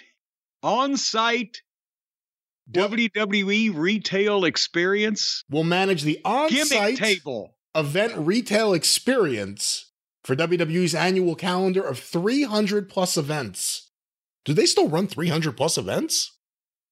Well, they have to run 100 because that's a TV twice a week. That's true. And then if they run, if each brand runs two house shows per week, that's four per week. That's another 200. So there you go. Fanatics will work closely and collaboratively with world class teams at WWE who previously operated the event retail business in house for decades to optimize the event shopping experience for its growing global fan base. How do you I think they ought to go out and ask some of the fans, how did you like the experience where we picked your pocket and took all your money? Did you like experiencing that? Well, you know, it is interesting not to, you know, rip on AEW or anything here, but we did hear from some people who attended. What show was it that we got the feedback where they went to? It was the house show. Yeah. They went to the AEW house show and there was only merch for like three different wrestlers, or there were only t shirts for like three wrestlers. Things sold out quickly. The merch lines were long because there weren't enough merch tables. So, I mean, that's the opposite end of the spectrum, as opposed to trying to do it right. Yeah, and and again, they're running big buildings and they're right now selling a lot of tickets in the WWE. So they need somebody that is used to not only doing this stuff, but you know, getting it done at a a quick and efficient level. Jim, our next question sent to cornydrivethru at gmail.com from your friend in Kentucky, Tim. Just curious, what are your thoughts on MJF's reign so far? It feels to me like a bit of a letdown, as I expected him to be more of a controversial figure on TV programming, but seems like it has been very mild thus far. well, there hasn't been a rain. He won the belt, and what and, and we're still trying to figure out which one of these pillows he's going to fight next when everybody wants him to fight Punk or some other star or potentially Darby Allin, but we're being you know inundated with uh, the idea that somebody thinks he ought to fight Jungle Boy and or slappable Sammy but that's an important point you just made when talking about MJF's reign so far the original plan, from the best of what we know, was it was going to be him and Punk again. And of course, everything that happened at All Out changed that. But that was the direction they were going to go. Well, and and right now, again, has he has he defended the title since he won it? Danielson. Danielson, that's right. He's had one title defense. Well, it has to be more than one title defense. I just am not thinking of anyone off the top. Of Well, when did he win it? When did he win it? Yeah. MJF title. We, we could give you chapter and verse from 1978, but shit that happened three months ago. He won it November 19th, 2022. Okay. And he beat Danielson in defense of it. That's Who right. else? Who else? He he Ricky Starks. He wrestled Ricky Starks. Boom. There you go. In a TV match. Who else? But there's only been one pay per view since then. So basically, December, January, February, March, April. It's been five months. He's defended the title that we can think of twice. I don't think the reign is bad yet because I don't think it started yet. And the way that they're moving, it might not for a while. And they've, and also again, there's nobody for him to wrestle that you know, eh, Darby Allin if they were concentrating on as a single, I think they've got something there. Jungle Boy gets in the fucking way. Sammy, please, let's get over that right now. And Punk needs to come. Punk and MJF, the next go round with the shoes on the other foot should be big. If the EVPs don't get their way and piss Punk off so bad that he refuses to return. Well, that's the problem. What do you do if you have a hot wrestler and you make him your world champion and then you all of a sudden run out of viable opponents for that person? Punk. That's when you get a new booker. okay. Well, they're not going to do that because the booker happens to uh, sleep with the promoter. It's the same person. So if you have that issue and there's no punk and the pillars are there and you can't do Moxley again, not that we'd want to see that, the problem with MJF's title reign has probably been just who he's working with because of who there is to work with. Yeah, it's it's basically he's he's almost alone in the company in terms of people that can fucking stand up to him verbally and in the ring and as a personality and create some conflict. Because everybody else is is not on his level verbally. They're doing the same matches that they do with everybody else. And there's, you know, Darby could be different, but they're muddling it up with these other fucking clowns. Is there anyone else there that you've seen? Not just people we've talked about having great potential, like a Wardlow or a Powerhouse Hobbs, but is there anyone else you've seen there, whether they're being used right or not, that you think is a younger person that could be built up to be a, you know, because it's almost like you have like a Ric Flair, but you have no Ricky Steamboat right now. Yeah. I mean, it's it's tough, and we only get to see glimpses of some of these people, and others we see way too much. But no, that that's the problem. Is that when Tony decided he was going to take the advice of these three goofballs that he listens to and that he originally built his company around, that's what he limited himself to because they suggested all the talent to be signed. And there's a million people that can work with Kenny and Maddie and Nikki and do the gymnastics and all the falderall that they like to do that we've seen way too much of. There's a bunch of guys in the company can do that, but there's very few that are serious wrestling talents that can get over on a main event basis and have a match that makes sense and looks good and professional. And those guys have been minimized because they're not in the Play Friends clique. And I look FTR. FTR, honestly, are the two best technicians in the ring in the entire company. And uh, along with Danielson. And and look at Danielson. Jesus Christ, they made him a mute practically. They switched him they not only switched him heel after he was a great heel about a year and a half ago. Then they switched him back babyface. Then they got sympathy on him. Then they put him in with this group of nitwits that he's been associating with. They ran off William Regal. And now there's Claudio and Danielson sitting in a fucking group with the plumber. And they're uninteresting. So uh, I, I don't know you brought up Punk before, and obviously the original plan before All Out was Punk and MJF, we believe, because MJF came out at the end of that show in Chicago to confront him. And things did not happen that way. We didn't get to see what was going to happen with the firm and Stokely and MJF. MJF gets the title in November from Moxley. Another round of Punk and MJF. You think it could be as special as the first one? Yes, because it, they didn't finish anything really. They had one fucking match. And with guys that can talk as well as that, with guys that have following as they do, you can always do something. And uh, there, nothing has been settled there that you couldn't come back to. Well, Jim, perhaps a CM Punk fan or an MJF fan, I don't know if he has any fans, he's a heel, but someone who watches that guy Maybe they say, you know what, this sucks. What we're getting is not what I wanted. I want to sue. Well, you know, even the devil has his worshippers, and I'll tell you who you ought to be worshiping this man right here. Call Stephen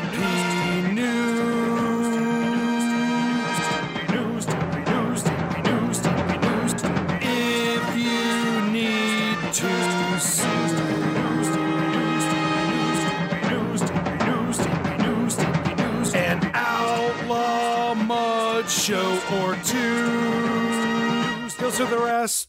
Folks, he sometimes gets red in the face when he is defending his clients, but he does not carry a pitchfork unless he's doing work on his spacious property in West Virginia. But Stephen P. New, he's a devil to deal with, boy. And the devil is in the details. And the details, when you are in trouble, when you have been wronged, when you have been harmed, is who's your lawyer? That's the details. And the devil there is Stephen P. New at newlawoffice.com, 888 692 8084. Because Stephen, even though he, he, he combs his hair so you can't see his horns on top of his head, What? but he he will dig right in and he will put the people that are bothering you underneath some fire and brimstone. When he unleashes his closing arguments in a court of law, people duck and cover like it's a daggum fire drill or an air raid. Stephen P. New and newlawoffice.com for all your legal jurisprudence needs. That's right. Stephen P. New. We'll have a little bit more information about him at the end of the show. But, Jim, before we wrap things up, how about a little guest the program? I was just hoping you'd say that. So you enjoy it as much as the listeners enjoy it. Well, I don't I don't care about them. I just want to have fun talking to you, and that's the only time I do. All right, well, let's get started with Guess the Program. Of course, in Guess the Program, I go through programs from my collection. I read the card, Jim guesses the location, the date, and any other pertinent information he can come up with. Jim, this first one, I was about to give you the town of the day. this first one, We're doing we're doing way too much of this shit lately. All right, go ahead. I don't know if it's the opening match, but it's listed the first as a plus, plus four famous midgets in tag team match. Well, that gives me a lot to go on. Okay. El Olympico, 229 pounds out of Mexico, versus Manuel Soto, 230 out of Puerto Rico. An extra added attraction match, Edouard Carpentier, 228 out of France, versus Killer Kowalski, 275 pounds. Good lord. A six man tag match, best three out of five falls, two hour time limit. Mr. Fuji, Toru Tanaka, and Chuck O'Connor versus Chief J. Strongbow, Gorilla Monsoon, and Sonny King. Okay. One fall to a finish. Bobby Shane, 240 pounds out of St. Louis, versus Jack Briscoe, the All American boy, 240 pounds out of Oklahoma. Okay. And finally, the main event, one fall to a finish. Bruno Sammartino, 265 out of Abruzzi, Italy, versus Moondog Mayne, 265 out of Crabtree, Oregon. Okay. Well, the four famous midgets was not much of a clue. When you got uh, Olympic, Olympico and Soto, followed by Carpentier and Kowalski, I was like, wow, this is all over the fucking place. But then when we got to the three out of five fall tag team match, that besides the fact that it's the WWWF, Fuji Tanaka and Chuck O'Connor was Big John Studd when he was still Chuck the Monster O'Connor. Against Strongbow Gorilla and Sonny King, that's obviously the WWF. Shane versus Briscoe would have happened because of the Florida connection with Eddie Graham, but he didn't bring, Vince Sr. didn't bring Florida guys to every WWF or uh, WWWF town or location. It was reserved usually for the Garden. It maybe could have happened in Boston Garden or Philly Spectrum. Bruno versus Moondog Mayne. That would put, because Mayne had a run up there sometime around, was this a title match? Listed as a title match? with Bruno? It is not. Okay, very good. Because Mayne, when he was challenging for the title, when he had a run in the WWWF, Pedro was champion, I believe. And taking all this into consideration, this has to be either 1971, 2, or 3 because of Sonny King being in the territory. Chuck O'Connor became John Studd by 74. Carpentier and Kowalski would not have been at least Carpentier, I don't think would have been in the territory that time full at that point full time either, but he may have been making a shot from Montreal. This uh God damn it. I don't think it's Madison Square Garden. I'm going to say Why? Why don't you think it's Madison Square Garden? Because it I don't think it's a big enough card. Um Besides the six man and Bruno and Mayne, Shane and Briscoe would have been an attraction on a garden card, not necessarily a semifinal.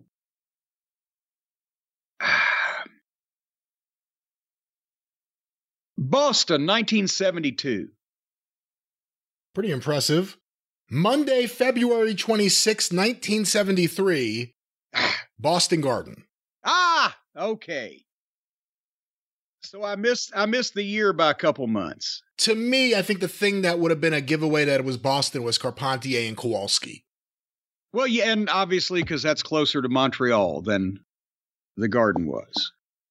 All right. Well, that's the first program.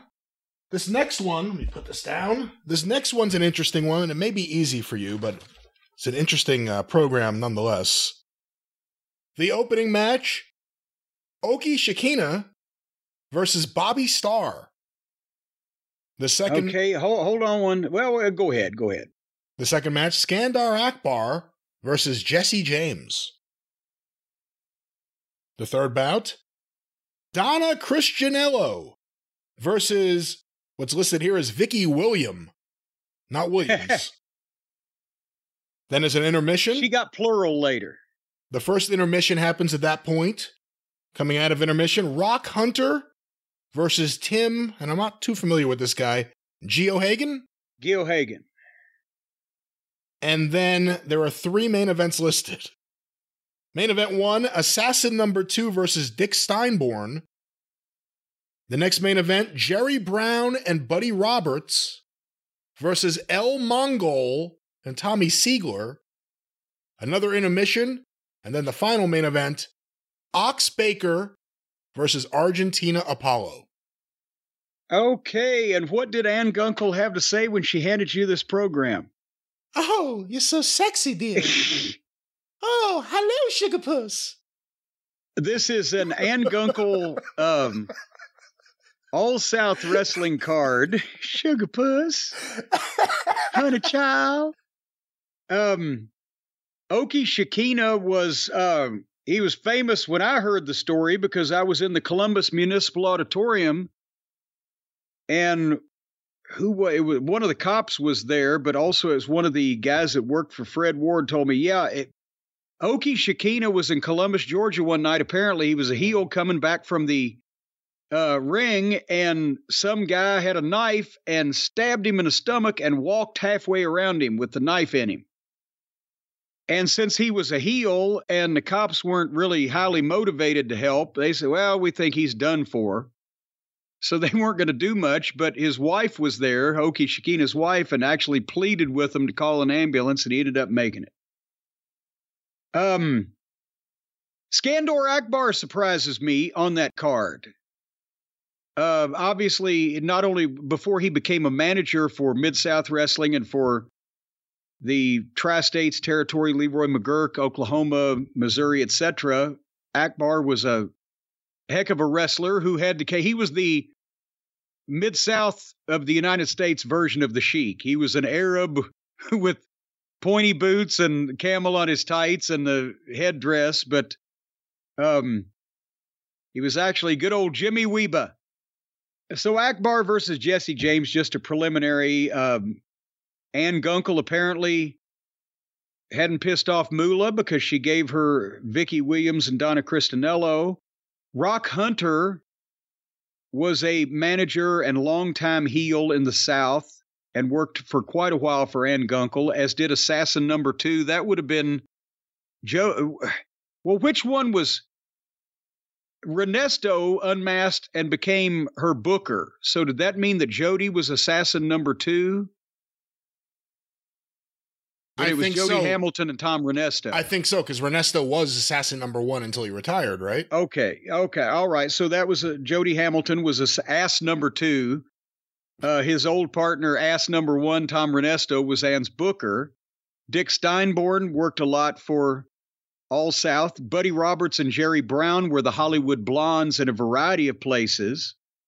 El Mongol was was that the El Mongol that was the Yes. big star in the 60s in Atlanta for the established Georgia promotion. Tommy Seigler was a young up and coming babyface that worked a lot in the 70s and then the the territories uh, started constricting and he was gone. Uh, and then Ox Baker, obviously, everybody knows, and Argentino Apollo was a huge babyface, and this was 19 either 73 or 74, and I'm going with 73, and it had to be because this would be too big a card for Gunkel anywhere else. It had to be in whatever building she was running in Atlanta at that point in time, whether it was the city auditorium or the outdoor facility. What was the name of it? Not sure. I'm trying to think. Well, one or the other. Atlanta, 1973, I'm going to say. The location Oglethorpe Gym. There you go. The date Friday, November 24th, 1972. Ah, I'm, I, I keep missing these years by two months. It's either November of one year or February of another year. Sorry about that, Chief. This is the very first card for Ann Gunkel's All South Wrestling. Okay, well, there you go. And it's modeled, the program's modeled after the Georgia, well, it wasn't Georgia Championship Wrestling yet, but the NWA Georgia office's program, ABC Booking. Same look for the program, just a different logo. Instead of NWA, it has ASWA. And all the usual wrestlers. I'm Come- pretty sure they use the same printer. Yeah. Coming soon, Wilbur Snyder and Bobo Brazil. Whoa, that didn't happen. no, it did not. Neither one.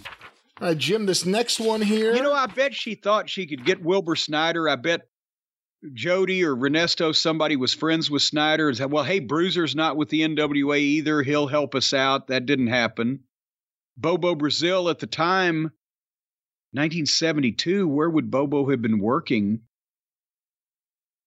Detroit. I- Detroit, I would guess. Detroit, probably. The Sheik was one of the biggest NWA members and was having a fight at that point with Bruiser. So they were advertising that one of Sheik's top baby faces and Bruiser's business partner were both going to come in and work together on their cards.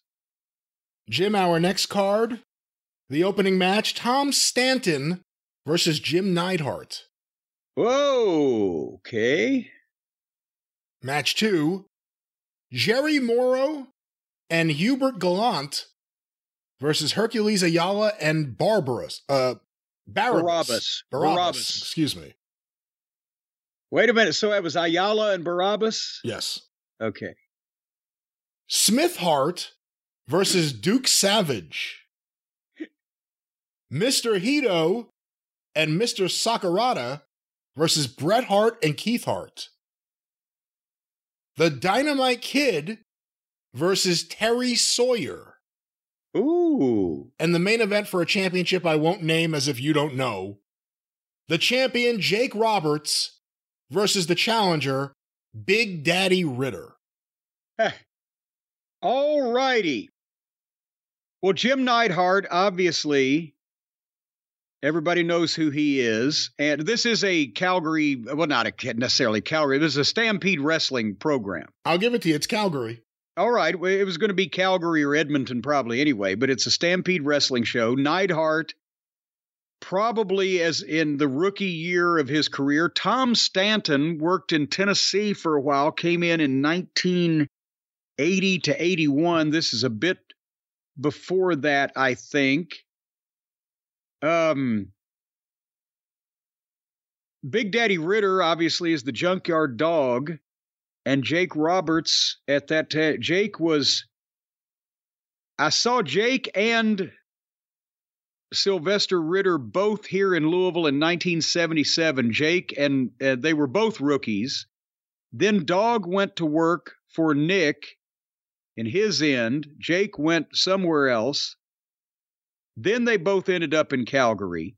Terry Sawyer had broken in in 77, 78, worked here in Memphis, was a protege at that time of Lou Thesz.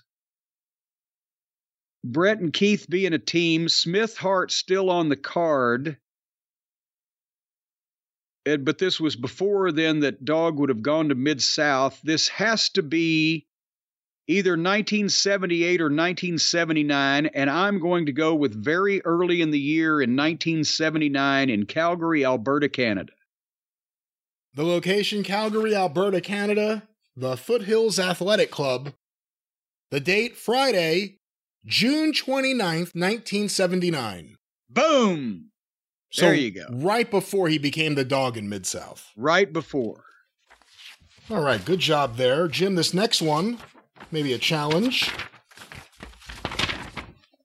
The opening match Frank Valois versus Silver Streak. Oh boy. The second match Randy Tyler versus Mario Romero. The semifinal Oof. Angelo and Lanny Poffo versus Scott Casey and Ray Candy. And the main event for a title that I won't name Terry Funk versus Andre the Giant. Well, I was going to say, you got Frank Valois in the opening match, and he at the time would have been handling Andre. So that was a, a thing that they would do is put him on the opening match or whatever. Same thing with Mike Lauren, Porky Pig, when he would drive the Sheik to a show. Randy Tyler is a name that I hadn't thought of or heard of in 30 years, and actually just saw a picture of him on Twitter when Jake had tweeted out a picture of guess who this wrestler is with me. And it was Randy Tyler, and nobody knew it. He's been forgotten. Never heard of Mario Romero or the Silver Streak. Angelo and Lanny teaming against Scott Casey and Ray Candy. So we're we're somewhere We're going to be in Texas or the Southwest.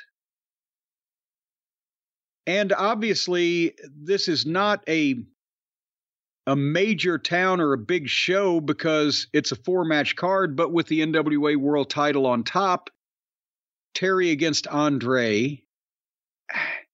But I don't remember the Poffos being in Texas. Well, for the record, let me jump in. I said a title on top. I did not say the NWA title. Oh, okay. Are we in the San Antonio territory? We are not. All right, hold on. well, the first two matches give me nothing to go on. The Poffos as a team, that would have been 75, 76, 77 in that area. But I don't know where they would have crossed the oddball tag team of Scott Casey and Ray Candy if it's not an NWA World Title match, then a regional championship would would again give us give me the idea that we were in West Texas then. That um, is the um, territory. I will okay. give you that. Reason I thought of San Antonio is just with the NWA title, but West Texas. Um, then this could be Is it Lubbock? And is it in 1975? I don't think you would get this town, and I don't think any historian probably would. But it is October 25th, 1975. Okay. At the Agricultural Palace in Pueblo, Colorado. Pueblo, Colorado. Okay, no, I would not have gotten that, but that is a an area that they would have run out of the Amarillo Funk's office at that time period. But yeah, thanks a lot. You threw that one uh, in on me. Pueblo. Got Andre the Giant and Terry Funk. Support Boys Ranch. Attend the church of your choice. How does that support the boys' ranch? Those are two separate things. Stars oh. on their way to the AG Palace. Your promoter is currently negotiating with many superstars of the wrestling world to display their talents here in Pueblo. Among these men are Randy Tyler, Lanny Poffo, and the masked Silver Streak, who are all on this star studded card tonight. Is there a picture of Silver Streak? There is not. Randy Tyler. No, there's not. Also, the bearded Frank Goodish, who Ugh. made his Pueblo debut on October 4th, will hopefully return in the future. Other possibilities for upcoming wrestling cards include Tom DeMarco, Tony Atlas, and Sputnik Monroe. With these wow. great stars on their way to Colorado, Pueblo wrestling fans are almost promised action galore here in the Agricultural Palace. Isn't it, it, it, so in Pueblo, Colorado in 1975, you could see Bruiser Brody as a rookie and Sputnik Monroe as a veteran on a same card. Holy mackerel. And for the record, the title was the International Championship. Obviously, this is a few months before, or two months before, well, not even calendar months, but a month and a half before he won the title from Jack Briscoe. Okay, and the and the international title was the the the name of the singles championship there in Amarillo at the time because they did a lot of work with obviously since the Funks were American bookers for Baba, international title, and that's Baba was using that also, was he not? I believe so. I believe so. So that makes sense. All right, a couple more here, Jim, before we wrap things up. This one you could just guess the territory. I don't think you'll get the town. Uh huh. The opening bout, Mr. California versus Rick Drayson. okay. The second bout, which is a wrestling bout followed by arm wrestling, the Hangman versus Fabulous Frank. And for the record, Fabulous Frank is Frank Monty. Okay, Frank Monty. Haven't thought of him in years and years. Go ahead. There will be an intermission, followed by the third bout Wild Man Jack Armstrong, and I may get this wrong, versus Choi Sun. Choi's son was Kim Duck, was he not? Oh, I don't know. Let me uh I think it was. There's not a picture in here. There's a picture of Larry Zbyszko, and it says Big Larry Do. All right, let's uh, go to the next one. Two more matches. The next match listed is the main event a Hell's Kitchen street fight. Is Don Fargo in it? Fists are taped, no countouts, no disqualifications. Everything goes except choking, low blows, and eye gouging. Chavo Guerrero versus Don Fonzo Fargo. Fonzo Fargo. That's when they tried to capitalize on the popularity of Happy Days And he'd throw the double thumbs up and go, hey! by giving Don Fargo the Yeah. Fonzie gimmick. Don Fargo looked about as much like Henry Winkler or Fonzie as I look like Diana Ross right now. I, I like the fact that his name is Arthur Fonzarelli. Fonzie for short. They make him Fonzo Fargo. And finally, another intermission, and then the main event The Masked Scorpions versus Crusher Verdu and Dr. Death. wow. And it does not have a picture of a Dr. Death here, in case you're wondering. Well, it's not Dr. Death Steve Williams. Um, well, we are in California in the dying days of the Los Angeles promotion.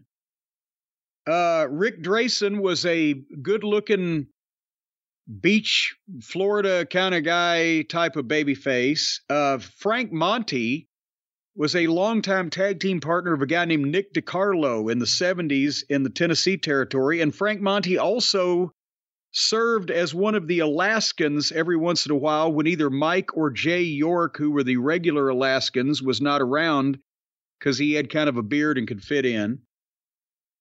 Wildman Jack Armstrong was a California mainstay. As I said, I think Choi Sun was another name that they used for Kim Duck around about this time period. And I remember, I think he worked in Indianapolis for a brief period of time because Sam Menacker at one point, when he was coming in, announced him as Chom Choi.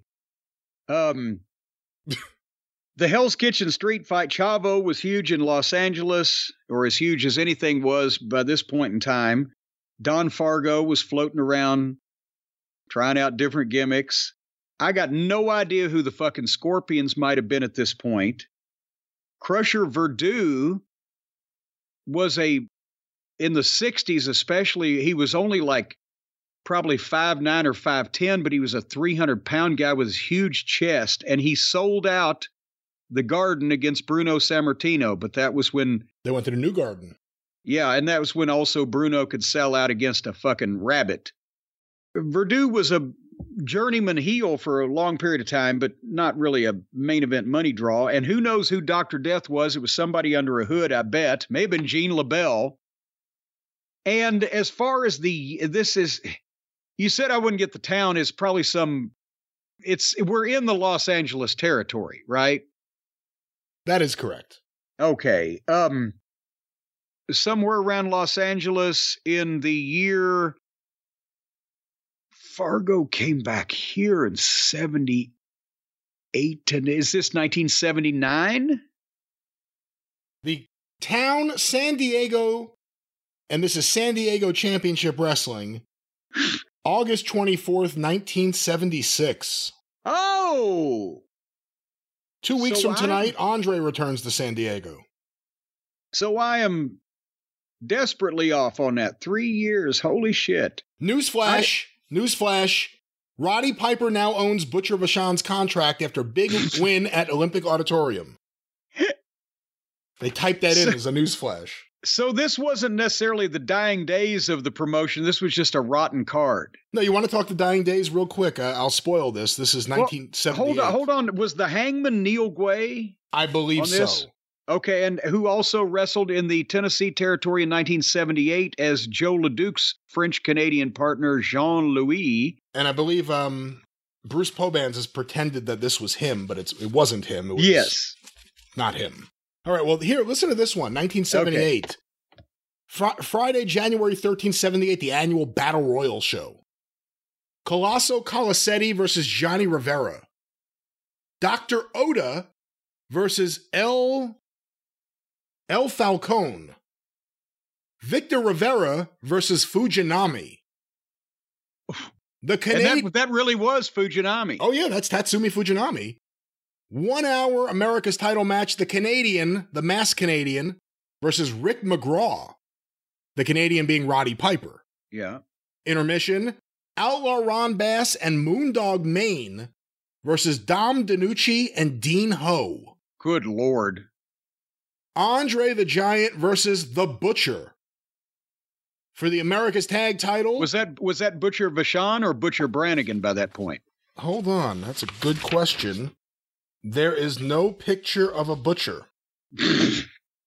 just, just the fishmonger. Actually, it was El Farron, not El Falcone. Excuse me. I was There little- was an El Falcone. That's why I was confused there. Uh, two more matches: Black Gordman and Great Goliath, the America's Tag Team Champions, versus Chavo and Hector Guerrero, who win the titles.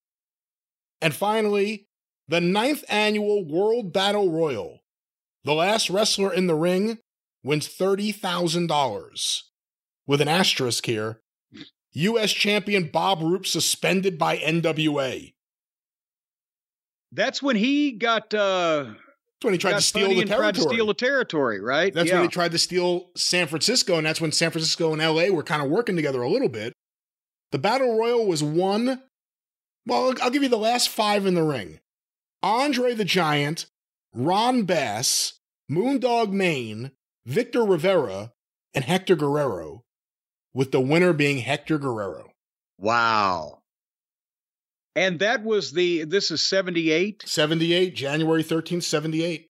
That was right before Hector came to the Tennessee territory and boy, he he was a tremendous babyface at that point in time. The people really liked him because he was doing all the the flying ankle head scissors and the the, the lucha stuff that still looked good when it was applied to American wrestling, but that nobody else was doing. And and uh, he really got over well with that. So, but yeah, um, it, it's amazing that California in those days, even when the territory was going down and they were drawing practically nothing, they would Inoki or Fujinami or a legitimate Japanese superstar would pop up because it was California. They're flying in to do business like they had been, you know, for years, and that was the stop.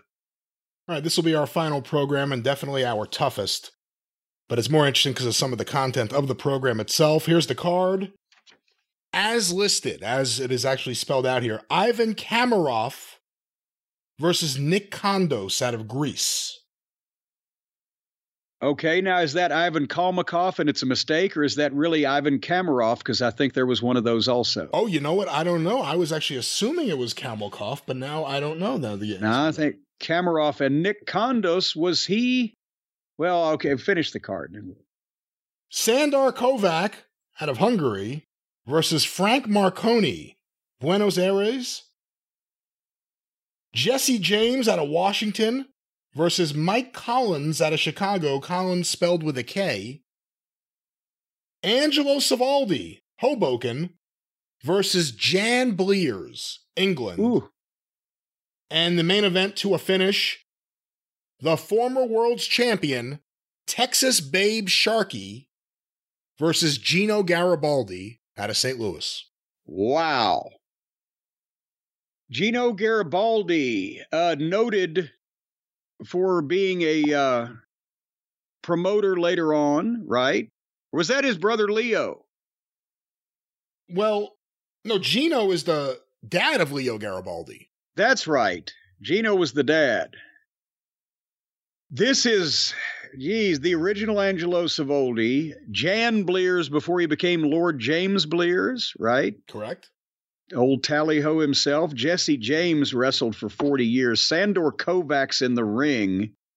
Nick Kondos. How many Jesse he not- James were there, though? I think it was all the same one. He Oh. was just he was 175 years old. Um I saw him do jobs in the 70s. He looked like he was fucking 60. Uh, was Nick Kondos the promoter in Baltimore later on or am I Oh, I don't know. I'm not may sure. have- This is uh this is in the 40s, is it not? This is indeed in the 40s.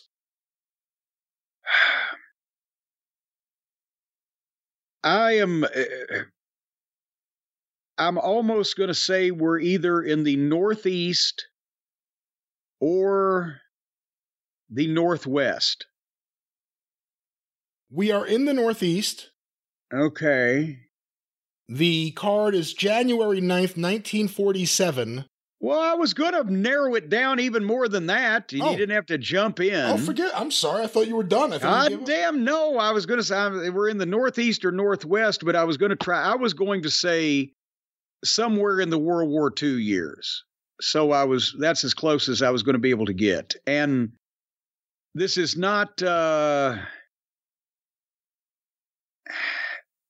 The only other thing I can say is I don't think it's a major town card, but it's in the northeast somewhere in New York, Pennsylvania, or Jersey. Go ahead. Wilmington, Delaware. Son of a all right, or Delaware. It's right there in the corner. We keep forgetting about it. Hey, main event to a finish. What do you think of using that to a finish? Kind of guarantee there won't be a screw job or anything. Well, it, that's actually not what it meant back in those days.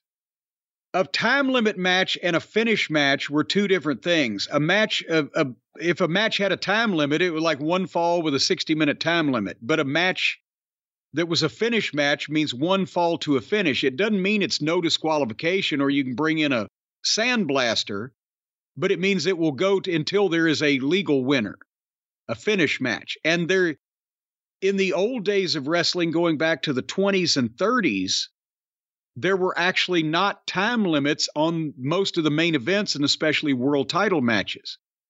And there was uh, kayfabe and real reasons for that. The kayfabe reasons were that you know they wanted to see who the best man was. The real reasons were they wanted to keep the fucking betting going when that was still a thing. How much longer can it go? I'll bet you it can't. Whatever. And then it was actually St. Louis, I believe, that was the last of the territories in like 40s 50s when you know modern wrestling and television came in.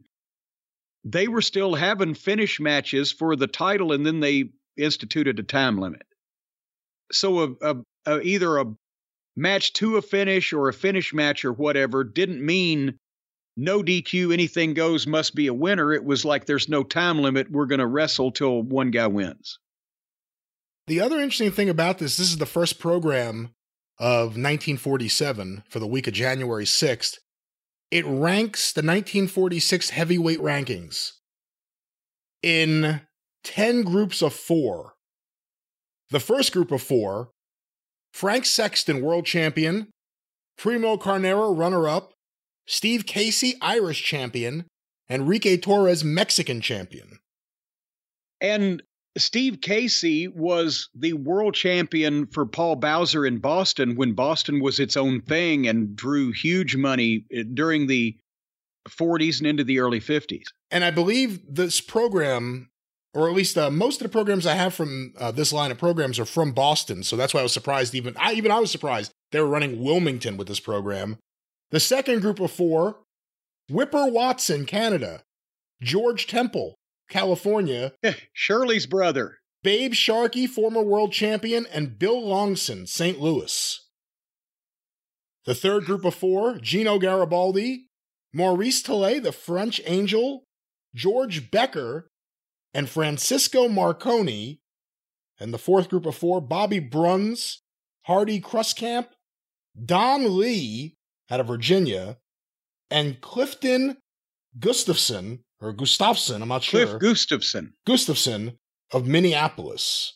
So it's weird that they're ranking everyone in just groups of four. Then they do the light heavyweights. Well, and all of those people weren't wrestling in that territory.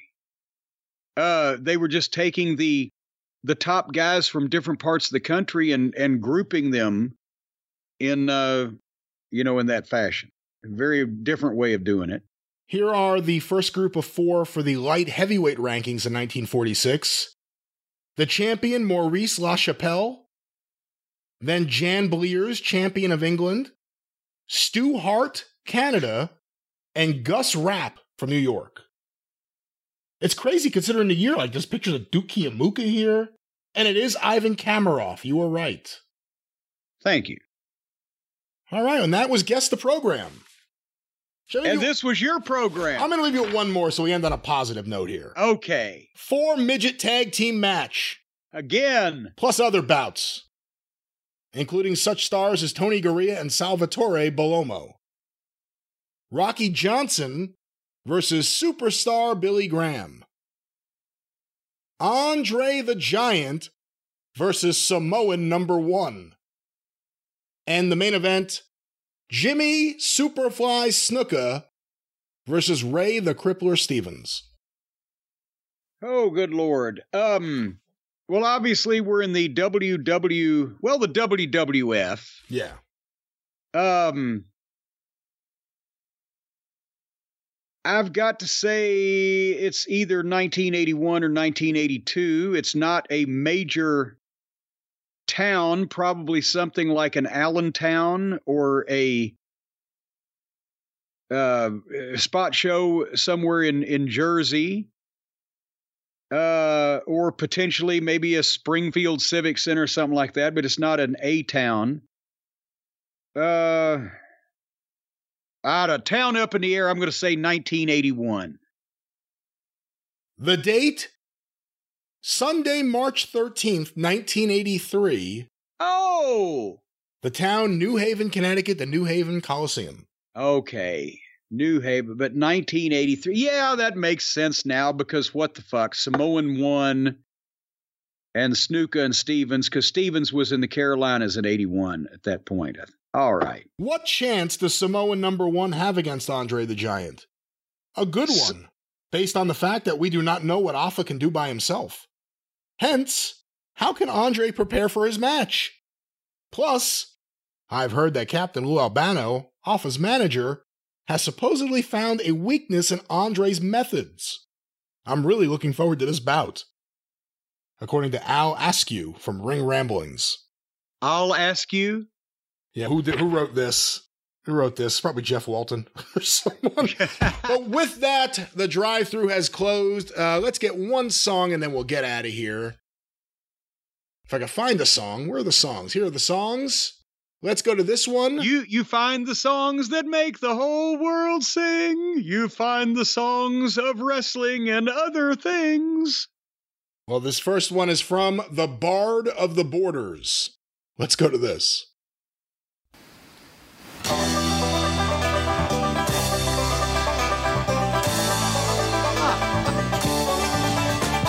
Southbound down, Dominik Rhea fucking. He's done some things no man's done before. Dominik saw Rhea in leather, so he beat up his father. Look out, Rey, your son's a boy no more. Oh, Dominik's too tall, kicked Edge in the balls, Florida's dad with a stiff right.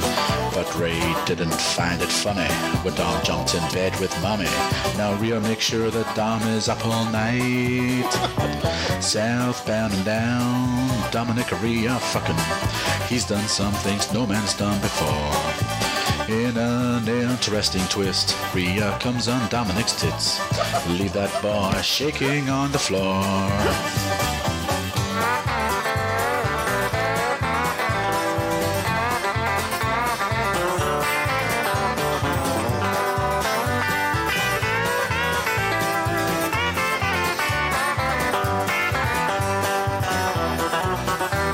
All right, it appears to be just a banjo break. Very interesting set of great. lyrics. Yeah, what do you think of uh, the Ballad of Dominik and Rhea, as it is I'm- entitled here? I'm I'm all for it. I'd like to hear the sequel whenever they come up with one. Well, thank you, the Bard of the Borders, for sending that in. Let's not end on that. Let's get one more here because that went pretty quick. This one sent to cornydrivethru at gmail.com from Joshua Lance. Big fake cheeks, and then a flat Botox forehead, and then all of a sudden jet black hair and a mustache. The woolly worm mustache. Wo- wo- woolly worm. Mustache. That's always the interesting thing. You know, anyone who's ever grown a mustache, I've never done the move where you either shave off the bottom or you shave off the top. like a woolly worm mustache. Wo- wo- woolly worm. Mustache. Whatever's there, that that's what grows. In between the nose and the lip is that's that's kind of the area, but it, this is just it's like a woolly worm mustache. Wo- wo- woolly worm. Mustache. mustache. And I, almost 80 years old and you've never had something like that before in your life, how does that idea strike you? I think you hit on it earlier on, joking around. Mustache. He remembers being a kid and seeing Errol Flynn in movies. and he's like, you know what? I always wanted to be swashbuckling. A woolly worm mustache. Wo- wo- woolly worm. Mustache. a woolly worm mustache. Wo- woolly worm. Mustache. All right. Well, Yeah, we said all those things, didn't we? we certainly did, and we heard them back played to us. Thank you, Joshua Lance. Certainly won't get songwriting credit for that one. Let's not end on that. Let's go with this is a revision. I sent the wrong file. Please take the older, less disgusting lyric. I'm not gonna. I'll screen that one first. This the one, less disgusting lyrics. this one is sent to cornydrivethru at gmail.com from the main mix. Let's end with this one.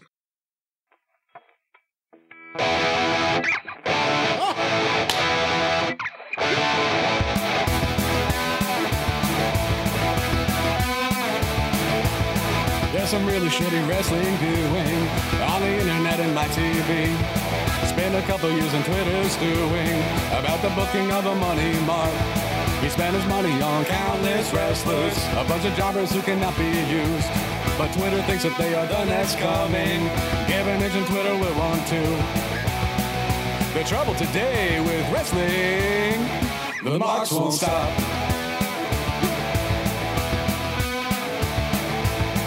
One from New York, he is yakety yakking. In the morning, Cornette lets them drop. There's a Twitter one time they keep posting. Where the fingers ever stop. Tony is booking like a preteen. He's had the plan since 1995. We were promised an alternative product, not alternative WWE. The trouble today with wrestling. Yeah! The marks won't stop. The marks won't stop. The marks won't stop. The marks won't stop. Keep telling them how it is. We'll keep listening. They'll keep complaining. But it's just how it's gonna be. Shitty booking. Shitty television. It doesn't matter. We got great podcasts. One from New York, he is yakety yakking. In the morning, Cornette lets them drop. There's a Twitter one thing they keep posting. Where the fingers ever stop. Tony Khan is booking like a preteen. He's had the plan since 1995. We were promised an alternative product, not alternative WWE. The marks won't stop. The marks won't stop. The marks won't stop. The marks won't stop. Thank you for your bye. Well, there it is. The main mix with a Wait a minute, hold on The here. We classic gotta- Fear song, The Mouth Won't Stop.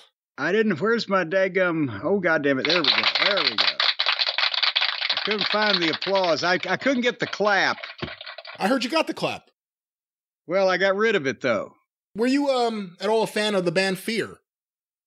I didn't know there was a band named Fear. Don't you remember John Belushi got them on? It's a famous moment. He got them on Saturday Night Live after he left, like in 1980. They brought slam dancing to New York, and Oh, that's right. That I didn't know that was their name, and they just went crazy on a stage, and people are like, "What the fuck's going on here?" the lead singer has one of the greatest names in the history of punk rock, Lee Ving. well, are we leaving? We are leaving. With that, the drive-through is closed. Where's my? uh Here we go. Ah!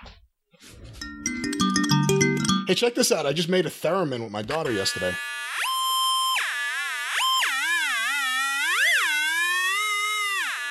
I'm still playing with it. I got to still. That's your daughter? That's something I made with my daughter. A musical oh, I was going to say that's, she sounds annoying to me. Of course, you can hear more annoyance this weekend on the Jim Cornette Experience, wherever you find your favorite podcast, more annoyance, even more an- annoyance. I can't speak. Next week, right back here on the drive through, wherever you find your favorite podcast, and of course, stay up to date with everything happening, including early clips and sometimes bonus clips. The official Jim Cornette YouTube channel, almost 350,000 subscribers. Be one of them today. Go to YouTube and search for Jim Cornette. It'll be the first thing that pops up. Full episodes, clips of episodes, omnibus collections, all with the very popular Travis Heckle artwork and some of our great guest artists as well, the official Jim Cornette YouTube channel. And of course, remember, you can go through the archive today, patreon.com slash cornette for only $5 a month. You get access to the archive going back to 2013, patreon.com slash cornette. You can follow Jim on Twitter at the Jim. You can follow me on Twitter at Great Brian Last. You can hear me on the 605 Super Podcast at 605pod.com, available wherever you find your favorite podcasts. And don't forget about the wrestling news each and every day, your free daily wrestling newscast. No opinion, no star ratings, just actual news for free. Get it directly from thewrestlingnews.com or look for Arcadian Vanguard's The Wrestling News wherever you find your favorite podcasts. Cornette's Collectibles at jimcornette.com. What's going on, Jim?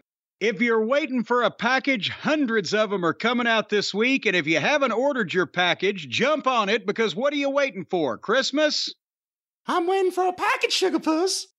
Well, I'll give you my package as long as you'll unwrap it. Get that package today at jimcornette.com.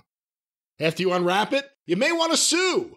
The drive thru is brought to you by the law office of Stephen P. New, 888 692 8084. Get even with Stephen at newlawoffice.com.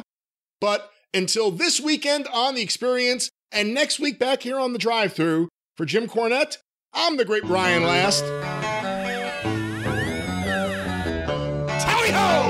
Well, it's Jim Cornette's drive through.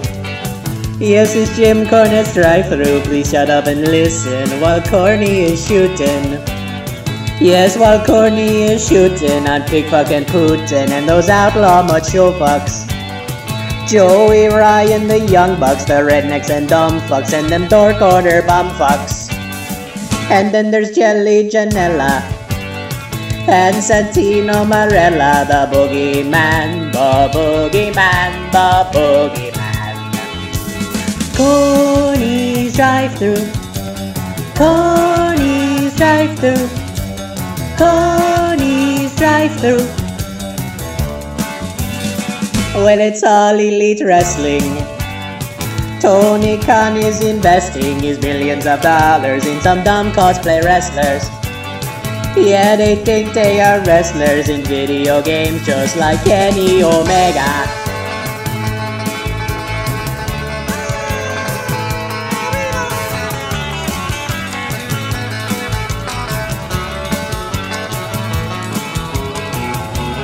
We pledge allegiance to the leader of the mighty cult of cornets and to the pro wrestling for which he stands. No blow up dolls, dick spots, or dance routines with blood, sellouts, and shoot angles for all.